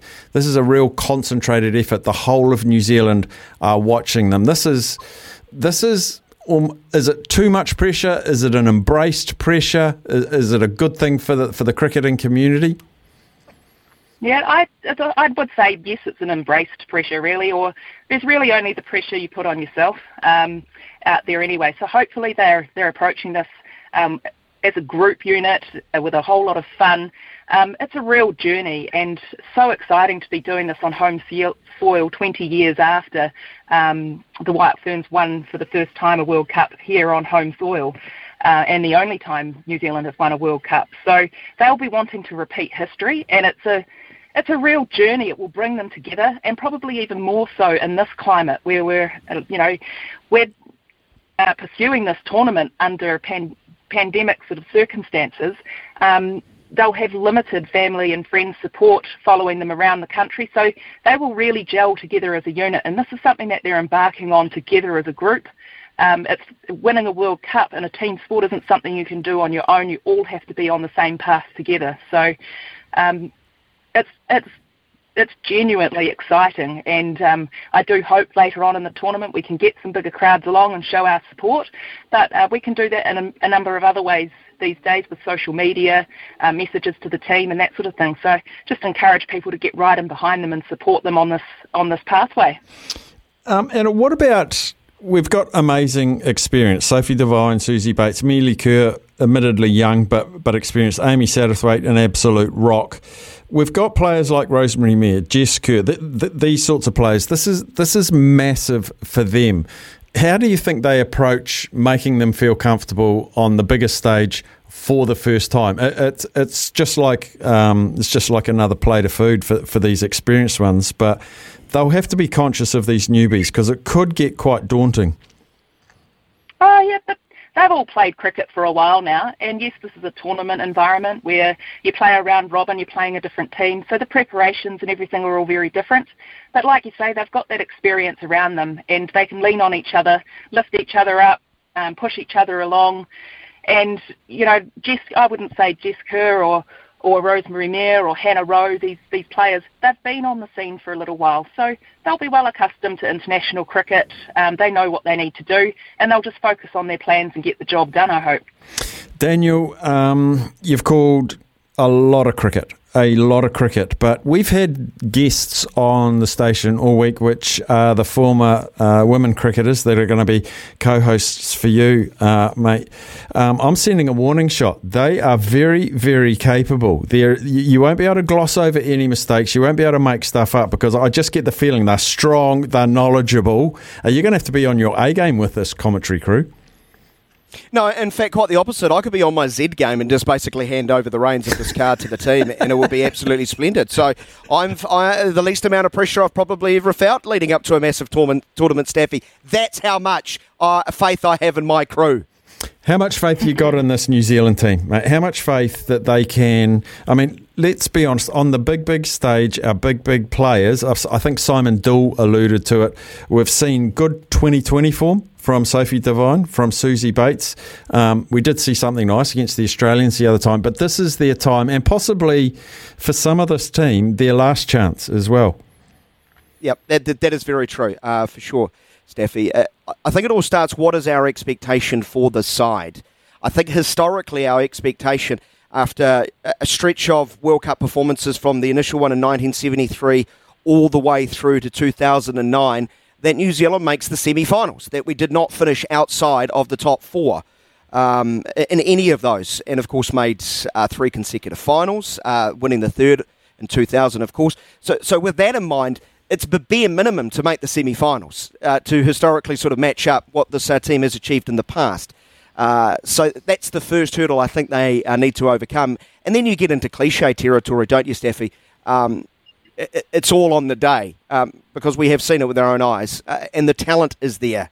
Uh, but I, I, I det- picked up on that point where you said to a little bit uh, earlier about outside of, of the big star names. I think we need to find contributions up and down this lineup, uh, and I really do think New Zealand has to to be near perfect if you are to beat a, a side uh, in the form of Australia, who I've just got so much admiration for. So my expectation is my, my bare minimum is make the semi-finals uh, a good tournament, be back to a final, and, and, of course we dare a dream Um, I think that was the tagline from 2015. uh, that uh, 2022 might be their year again. Yeah, dream big, New Zealand, dream big. And finally, Anna, um, let's just carry on that point. Devine Bates Kerr eliminated. We can't we can't pick one of them.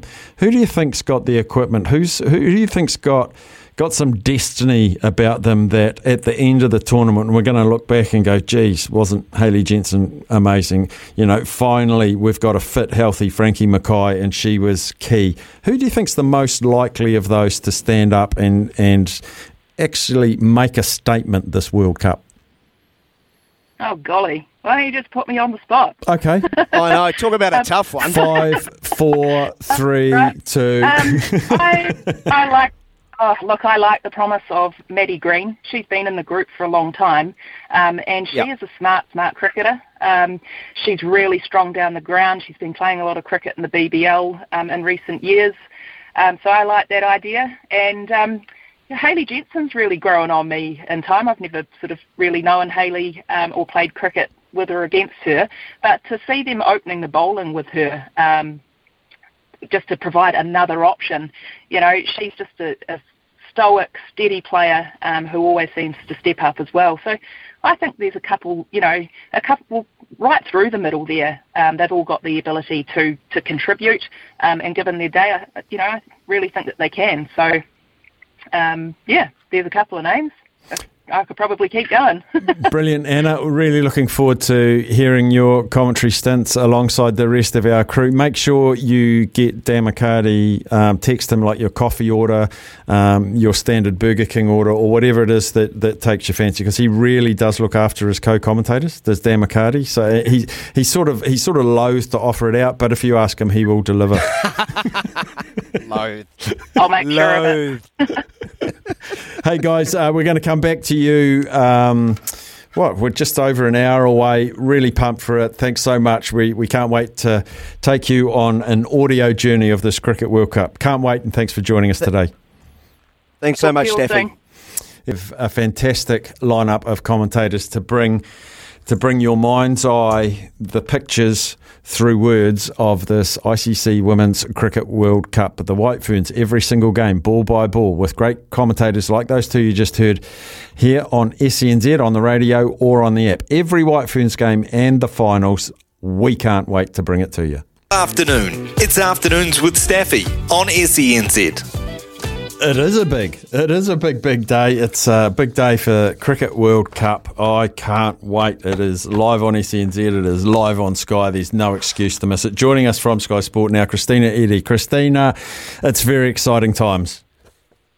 It is, isn't it? From one big event to another. Well, we're very, very excited uh, to be hosting the ICC Women's Cricket World Cup, and it gets underway very shortly with the first ball at 2 p.m. when the White Ferns take on the West Indies. Well, I'm very excited to see Sophie Devine, Sue Bates, Melie Kerr, or the squad taking them on in action just to show us what the match of very shortly. But yes, it's pretty amazing to have such a prestigious event here in New Zealand, uh, and we're very stoked to be the official broadcaster. Well, you can catch today's match and a bunch of others free. Are on Prime and every minute on your Sky box, obviously. And if you don't have Sky, well, there's a special spa, uh, pass, sorry, on Sky Sport now to stream on your device for only $24.99, which you can get all the other channels too. So yes, you can sit back and enjoy the whole Women's Cricket World Cup very easily. That's the price of a good lunch, uh, and you get way more than just lunch. So cook it yourself and park up and, and, and watch it. And now Super Rugby Aupiki, it's been delayed a week, but we still get to enjoy some rugby this weekend. Yes, yes, absolutely. I mean, unfortunately, obviously, with COVID, round one is now a game of three halves on Saturday in Taupo, but it will still be great with Matatu, Hurricanes Poua, and the Chiefs Manawa. But normal service will resume hopefully next week. I guess I'm just dying to see who dots down first try. I mean, will it be one of the seven speedsters, or will it be a 15s expert like Les Elder or Kendra Cox Edgewell? We're all about to find out, aren't we? But they're all awesome, and we're excited to see what will happen for the women's rugby, and even prouder to put our name to it. Now we've had uh, Louis Sharp, we've had Hayden Paddon, uh, uh, and our motor racing fans. Uh, they'll be excited for the weekend as well. Yes, exactly. Plenty of supercars, uh, which is fantastic. I mean, like I said, I mean, it all really starts, doesn't it, now for so many leagues around the world um, and in New Zealand, which is fantastic. There's also tons of football from down under and up top, heaps of other rugby and cricket from around the world. And if you have to be struck down by, I hope, I hope I hate to say it, but there are plenty of people out there right now with the coronavirus, and that does suck. But if you do have something you need to take your mind off it, well, there's also snooker, golf, and all of the American action as well with NHL, NBA, and so much more. It is absolutely brilliant, Christina. Thanks so much for joining us out of uh, Sky Sports. So much on the sporting menu this weekend. Enjoy your weekend, buddy. You too. Enjoy it. Here's Christina Eddy from Sky Sport. Uh, some text messages have come in. Uh, one from Chris. My $40 Burger King that I won on the chase came in the mail today. Thank you, Burger King and SENZ. I'll be donating some to people I see who are in need. Chris, champion. What a champion you are. Thank you very much. Someone's predicting what's going to be next on uh, in the countdown in the top four. Uh, Richard, you are correct. Hang on to your hat. Hang on to your hat. Um, Henry wants to know we're we making a Spotify list for the top 40? You betcha, Henry. Neeps will do that when he's back from his uh, self isolation. Uh, we might try and get it wangled out for you in the next few days. We will certainly let you know uh, where that is. Um, Someone's called me Rod Marsh, standing in for Smithy. I wasn't that good. I did get the last. I didn't even get an opportunity to play actually because he was so damn good. Um, oh yes, John has texted in Staffy. There's no such thing as cheap motor racing. Oops.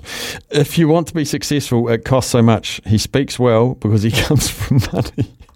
It's from John. He did speak well though, the young fella.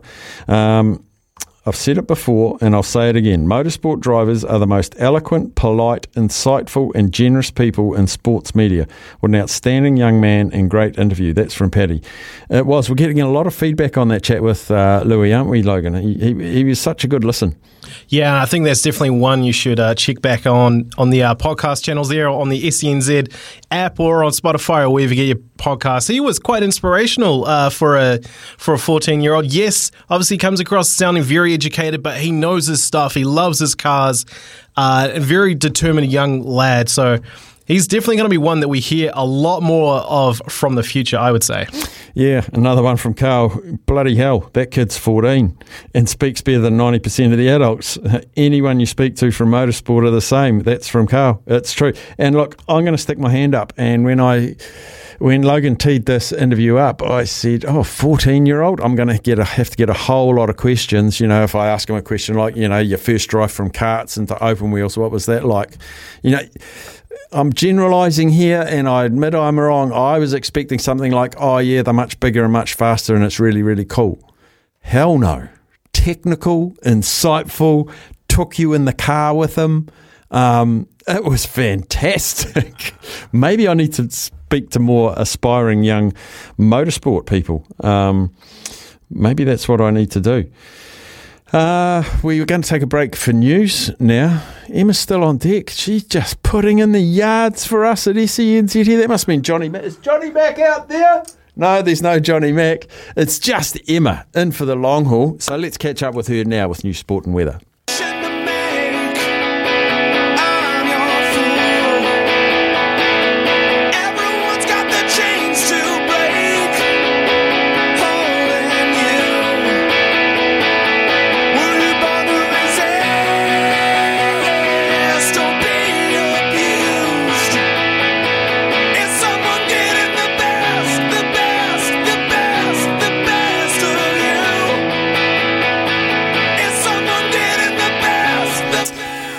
Oh, that's got me warmed up. We are down to number four and number three. The top four of 40. We have arrived. We have arrived in the night and day top 40 sports songs countdown. For me, this is not only a sports song, this is my favourite song of all time. Virginia Tech run out to this. If you've never watched it, YouTube it. Virginia Tech run on.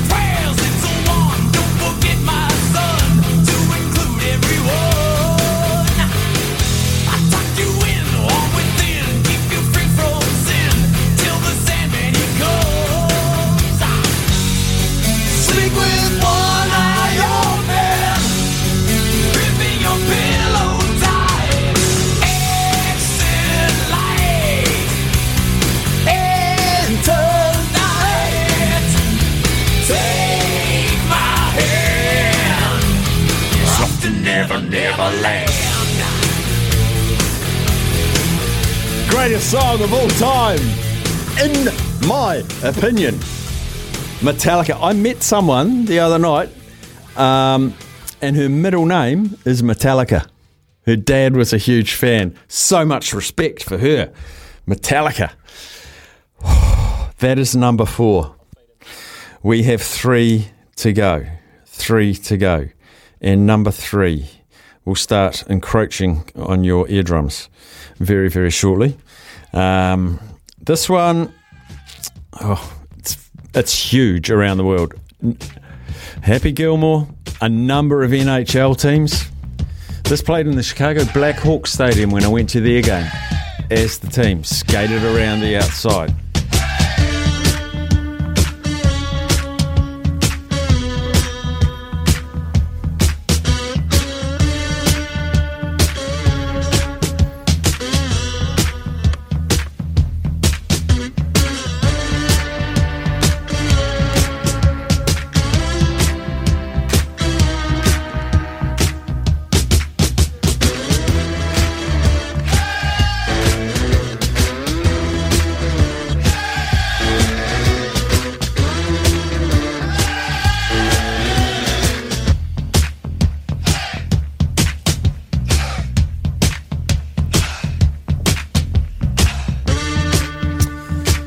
Yes, it fell out of favour for a while. Of course, Gary Glitter met a fairly um, controversial demise. Well, not controversial, he met demise.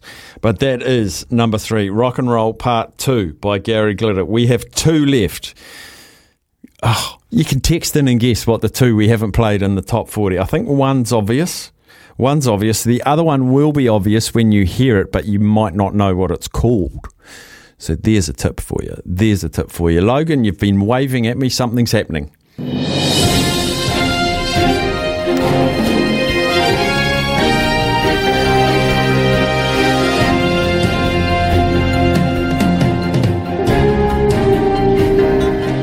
You're watching CNN. I almost wanted to try and put on an anchorman voice here, but no, this is this is very serious uh, news. Uh, you, you mentioned the name before, Rod Marsh. Yes, Australian cricket legend Rod Marsh has died at the age of 74, a week after suffering a serious heart attack. The former wicketkeeper died in hospital in Adelaide this morning, having been transferred from Bundaberg earlier this week. Uh, he played 96 Test matches for Australia between 1970 and 1984, ret- retiring with a then world record of 355 dismissals, 95 of which came off the bowling of his great mate Dennis Lillee.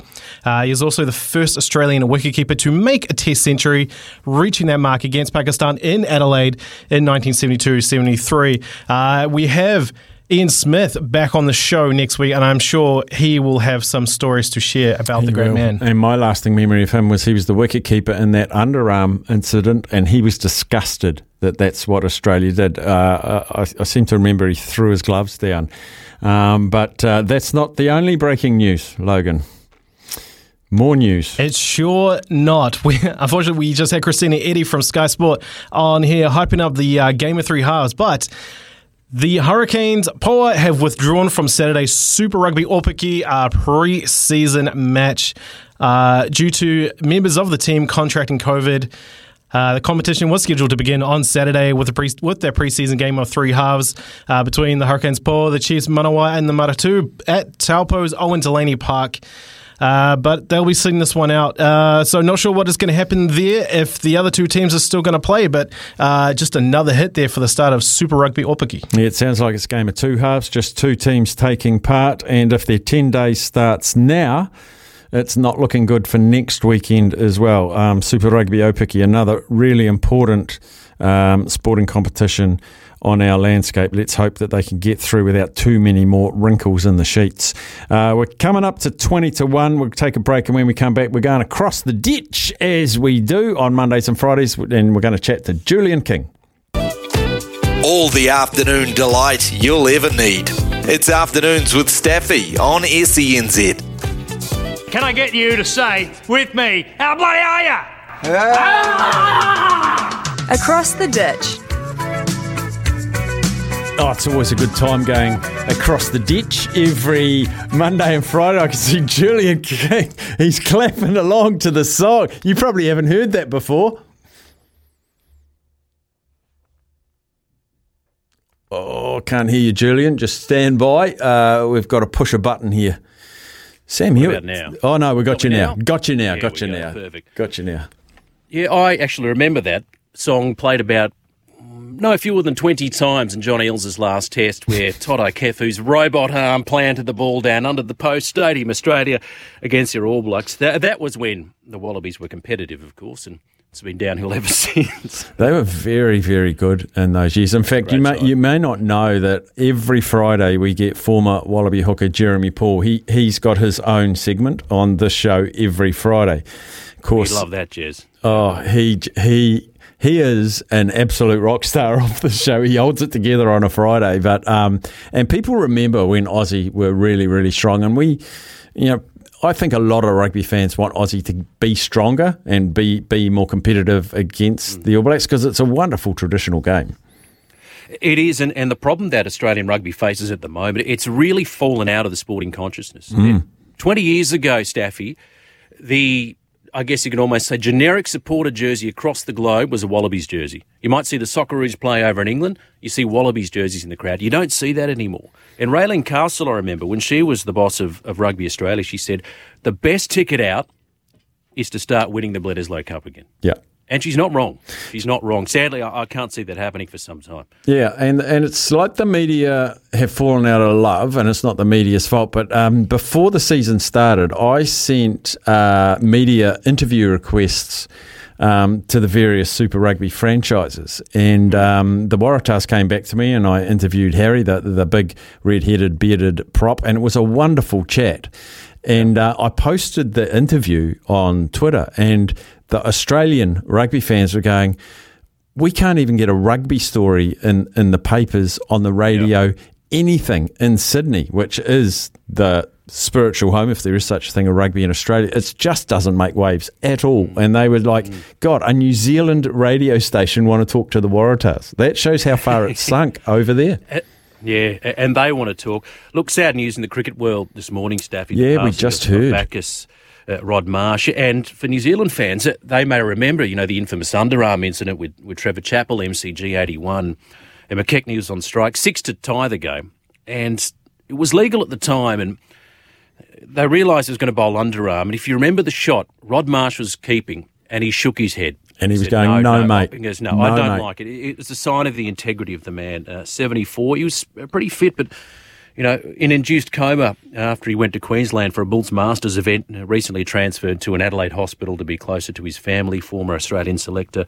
You know, 96 test matches for Australia between 70 and 84, retired with a then world record of 355 dismissals. But caught Marsh bowled Lillee to this day, Staffy remains the most successful bowler keeper combination in Test match history with 95 dismissals.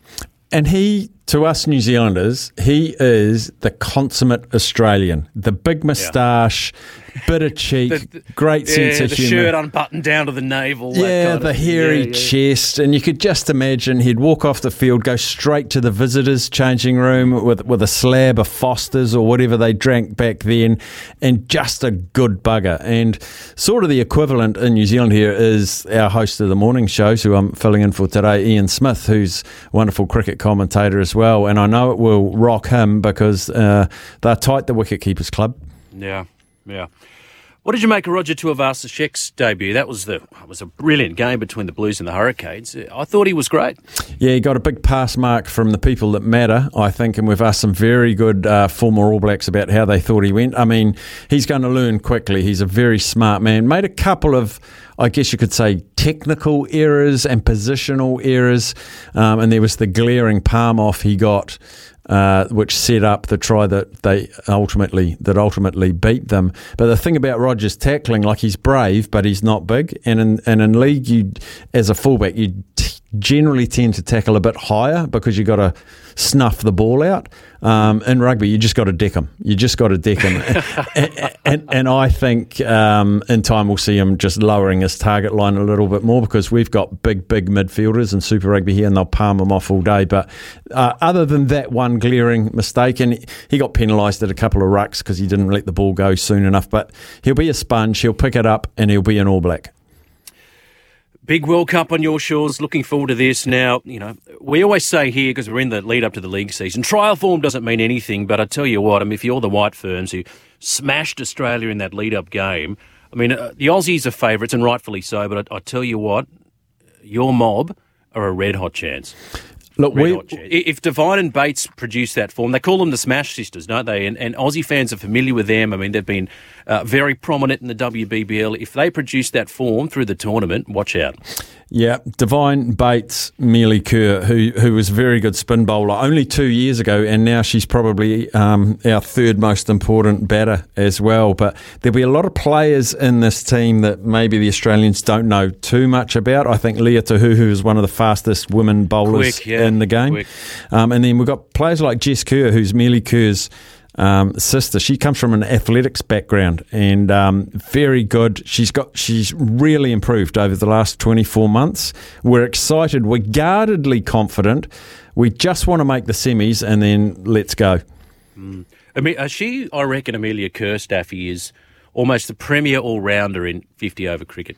Remember, she burst on the scene. I think she was 16. She hit that big double hundred, and, and they expected maybe a bit too much of it. She's she's coming into her own. What does she get? 90. 90 odd off about 70 balls, just finished the game really, really nicely. But to get that chase, interesting just reading about that. If the ICC accepted that scorecard, New Zealand would have completed the greatest ODI run chase of all time of against the world's time. number ones of all time. but the ICC are not accepting the scorecard, so let's put that in the bin. Yeah, put that in the bin. And the, and the cool thing about Amelia Kerr, she didn't tour England with the New Zealand team, and she put her hand up and said, "I'm having mental health issues." Best thing she could have done. Look what it's done for her. She's grounded, she's focused, but she's still having fun. But uh, Julian, we will uh, lock horns again. Uh, always good to chat to you, my friend, over there in Australia, over there in our little sub districts out to our left. Um, always good to chat to you, buddy. Joyce, bro.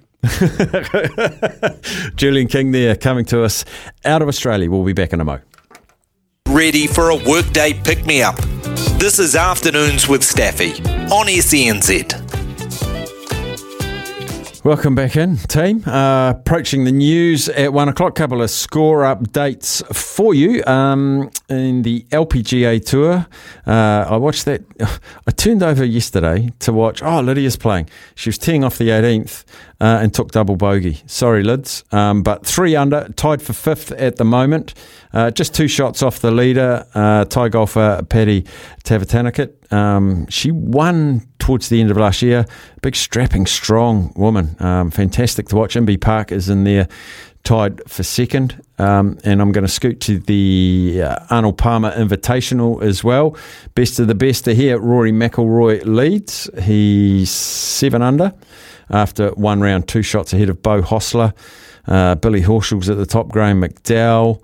Uh, Adam Scott's up there as well. And I did have before, have I still got it here? I hope I've still got it here. I haven't. But Ben Campbell, who's been on the show a couple of times, he's playing up in Thailand. He's tied for fifth on seven under, uh, three shots off the lead. So New Zealand golf was going good. And earlier on today, Everton beat um, our new favourite non league team, Boreham Wood. 2 0 Everton, uh, but they got to the fifth round. That is just a fantastic, fantastic result. Now, do bear in mind, we're only kicking on in this show till about 125 and then we'll hand over to the commentary team i can see daniel mccarty he's sitting there ready to go um, so between now and then we're going to catch up with uh, cam kirkwood from Harness Racing New Zealand, and Jeremy Paul has come back to us and said, "Yep, I'm good to go, brother." So here, Jeremy Paul will be on the show at about uh, 1.15. We have the final two sports songs coming at you after one o'clock as well. Now, as always, uh, Jeremy Paul. Now we're a lot earlier than normal because we normally have him on, him on about quarter past two, so we're an hour early. As always, do feel free to text in your questions, and you know if you text them, I will ask them as long as there's not a gazillion. So be first on double eight double three. Text in any questions you've got for the great man, the former Wallaby hooker Jeremy Paul. Um, he's a great man and he's got stories for Africa. If he's a player you want to know about, uh, where are they now or what was he like to play for or play against? Text them in on double eight double three. Jeremy Paul at one fifteen. The cricket at one twenty five. And straight after the news breaks, we have song number two and song number one in the night and day top sports song countdown. La Copa de la Vida by Ricky Martin. I might have danced to that too. Football's coming home, the English football fans. Uh, Kernkraft 400, Gonna Make You Sweat, CNC Music Factory. Chariots of Fire, Start Me Up the Stones. And number 20 was Ireland's Call. I sang long and strong to that one.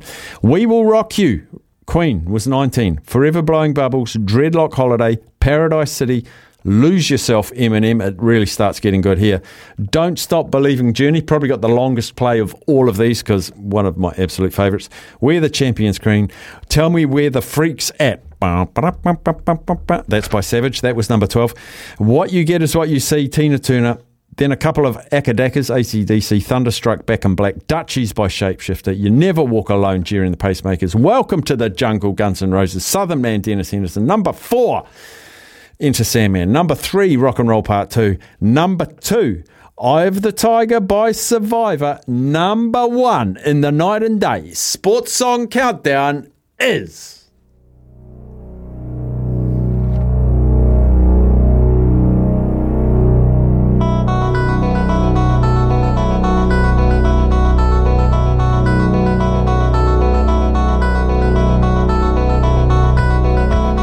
Want you would imagine Eden Park. Wallabies have run out. We're waiting for the All Blacks. Stadium goes dark. There's spotlights around the field. Everyone's saying, What's going to happen? And then there's a roar. Ladies and gentlemen, it's 56 games and 14 years since your mighty All Blacks have been conquered on the hallowed turf of Eden Park. And everyone stand up.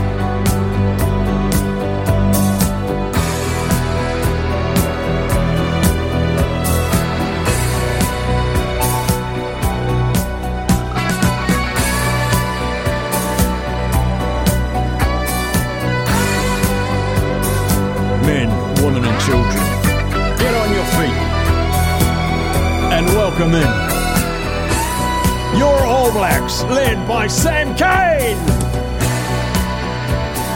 Can you imagine the crowd? They would nut off.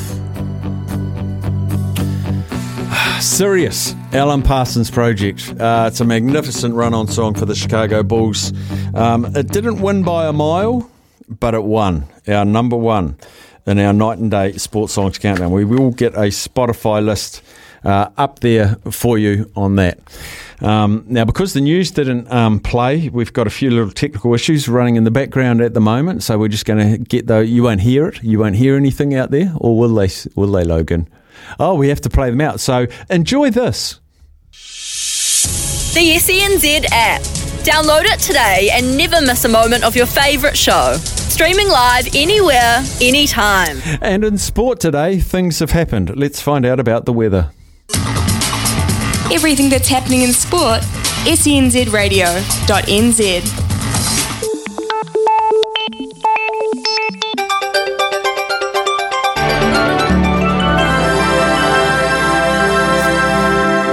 Auckland, and the Coromandel is partly cloudy with isolated showers. The remainder of the North Island is fine with some high cloud. Same story for the South Island, apart from some showers about southern Fiordland. And SENZ is the official radio broadcaster for the ICC Women's Cricket World Cup. Catch live commentary of every New Zealand game from 2 pm today. Here to get you through your workday, this is Afternoons with Staffy on SENZ.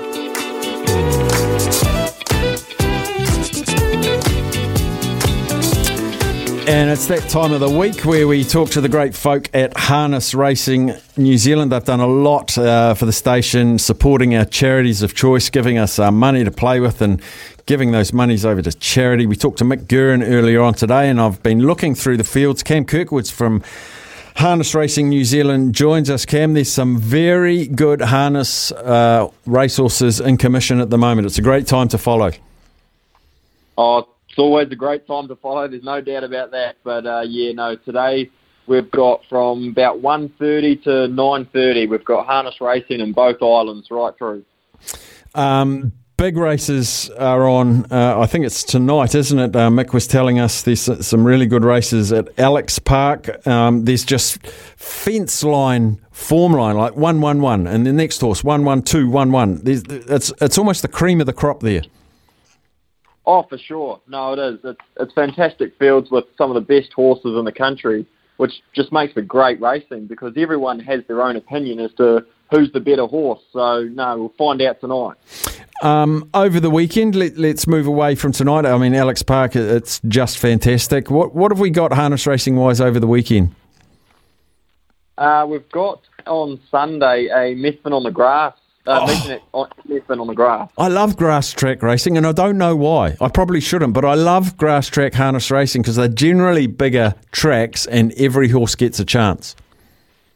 Yeah, no, it's even racing, and if you like a punt, you can get a pretty good divvy too if you're lucky. Okay, give me a divvy. Give me a divvy. Any meeting, anywhere, give me a divvy. You're not allowed to pick these $2 shots. Give me a divvy anywhere at any harness meeting over the next few days. Yeah, I shouldn't have said that. I know, um, I know. You set oh. yourself up. No blame on me. no, absolutely. Uh, I think well, that's the way to wee while, but I think in the last at Methven, I think Stack should bounce back into a bit of form. He went really good first up on the grass for a third, and uh, went very, very poor in the rain. Um, had some gear issues uh, last start, but I think he'll be he'll be pretty pretty right in a slightly smaller field. You think he should be bang on. Robbie Close, and it's got a duck egg next to its name, uh, so people probably won't back it, so it could pay a price, but it has had a win from its 10 start, so I don't mind stack. Hey Cam, thanks heaps. Uh, great crew there at Harness Racing New Zealand. Uh, love chatting to you, buddy. No, perfect. Thanks heaps. Cam Kirkwood from Harness Racing New Zealand. Uh, we'll take a break and we'll be back in a mo.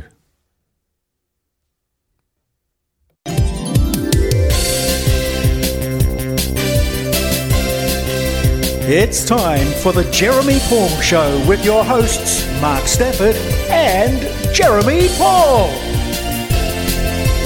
Jeremy Paul Show. Oh, straddling the Pacific, the best of both worlds, New Zealand and Australia. Uh, JP, Jeremy Paul, thanks for agreeing to come on a little bit earlier, mate. Uh, welcome in. Thanks, bro. I'm, I'm still dry at the moment. It's it's pretty wet over here. Oh. Like it, it's it's crazy actually. There's floods all around us. Yeah, so, it's madness, um, isn't it? But what's it, oh, it what, how's it affecting local sport there? Oh, there is none. Like um, like so, this this uh, crazy weather system came through up north, um, completely wiped out up north. Like the floods all, everywhere up in Queensland, and then came down the border and um, some places like actually which I went up went through for Christmas for a holiday. Drove through, drove up to the Gold Coast, and um, mate, we're talking eight nine meters underwater. Like it's just yeah, it's it's been horrific, and I'm just thinking about all the families and stuff that have uh, obviously um, gone through all this carnage. It's yeah, it's madness, mate. It is madness. Um, you're well aware. We go to our listeners and say, "Got any questions?" We haven't got as long as we normally have today because we're out at 25 past to go to the World Cup cricket, which is exciting. Yes, uh, it's very exciting. Question for Jeremy Paul. This comes from Brendan. Who's one of your favourite players you played against who you still keep in contact with? Oh, be there's a few of them actually. Like Case Muse, Case Muse was a, was an absolute gentleman. Um, yeah, still keeping Roger Randle, um, Carl Hoeft, um, guys like that. Like just watching them, especially Roger Randle, who's now assistant coach with with the Chiefs. Um, great to see him progress his way through to to now professional coaching. Wonderful coach, wonderful player actually.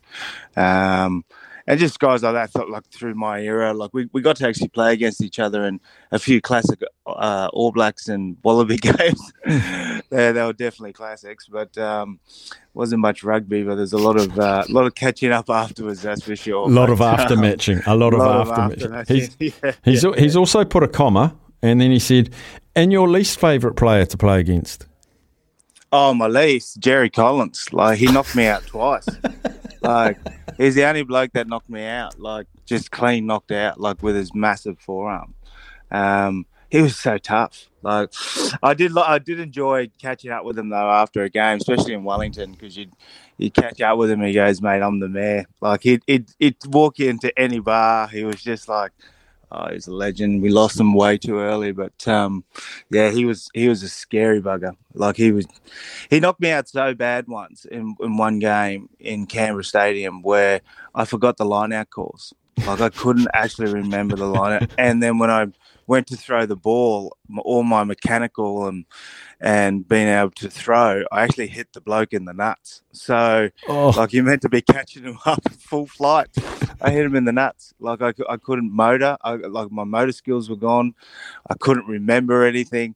Um, yeah, just from one swing of the the great Jerry Collins forearm. I got a forearm from Jeremy Collins, but it was sort of in jest. It was after a Wellington Sevens, and I went to this bar in um, not in Lambton Quay. Oh, was it Lambton Quay? I can't remember. It was a bar and it was upstairs, and uh, I didn't see him, but he saw me walk in, and he came up and sort of did, in his mind, a friendly tackle.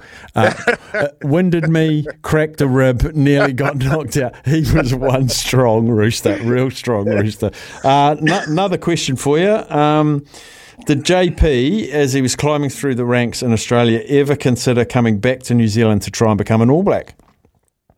Oh, look, you, you never forget. uh, Look, I love, I absolutely love my Māori heritage, and and um,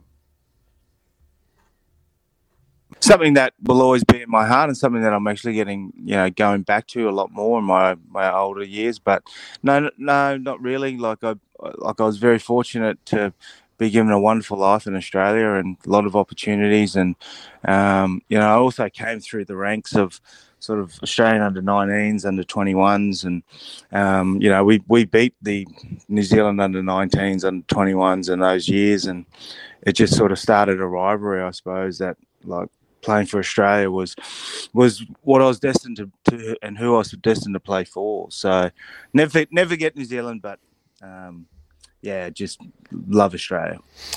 Here's a good one. Uh, Jeremy, what was your club in the mighty Thames Valley Swamp Fox country? Up the red and white dynamite Whangamata. Cheers from Scotty. Yeah, uh. Like I, I, I, we moved to Paeroa. We grew up in Ngaruawahia, and then we moved to Paeroa, the old L and P bottle, and um, went to a school, Miller Avenue, I think it was, and played for school and ended up getting in the Roller Mills, which was the Thames Valley side. So, uh, but then I left straight after. I went to New Zealand when I was 13, so 12, 13. So I didn't really play a lot. Oh, so you But, went yeah, to Australia at 12 or 13 years of age? Yeah, yeah, yeah, yeah, yeah. So I went really early. I went really young. I went. I came over when all the other Kiwis came over in the early nineties stuff. You're definitely an honorary New Zealander when you come over here, mate. Um, Yeah. no, doubt about that.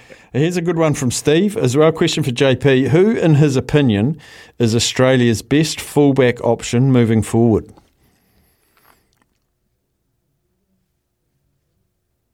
Oh, we lost them. Have we lost them? Still there. Hang in there, Jeremy. You might pop back. Oh, he dropped out. Oh, I tell you what, Steph, Australia is so blessed with so many fullbacks, mate. Um, we've got so many options at fullback. Um, anyone from the Brumbies would be straight into the Wallabies in my book. Uh, I'm trying to guess that's what he'd say. He's ringing back. He's ringing back. We haven't got much longer. We've only got like two minutes. So hopefully he'll come back. Technology. He is there. Jeremy, welcome. Sorry, bro. Sorry, but mate, the internet's awful. We we like it's just non-stop rain, non-stop rain. So Um, who's the who's the Wallabies' best fullback option moving forward? We've got about a minute left. Yeah, no, no, Tom Banks. Look, his try against Fiji Drua last week was like just the start. I think I think Tom Banks will um, like continue to work on. Like he's been spectacular at provincial level for the last few years and hasn't translated that into his Wallaby performances. But it's just a matter of confidence for him. I really think Tom Banks is is a guy that's going to cement that 15 jersey. Absolutely. I haven't got room for one more question because it's a very important one from Joel. JP, have you booked your tickets to New Zealand yet? Because we're desperate for you to co-host with Staffy. Not yet, but I will. I will. Oh man, I can't wait to get over there and spend a day in the in the studio. That'd be awesome. Oh, it'll be off the hook. Hey, buddy, thanks so much for joining us. We'll catch up again.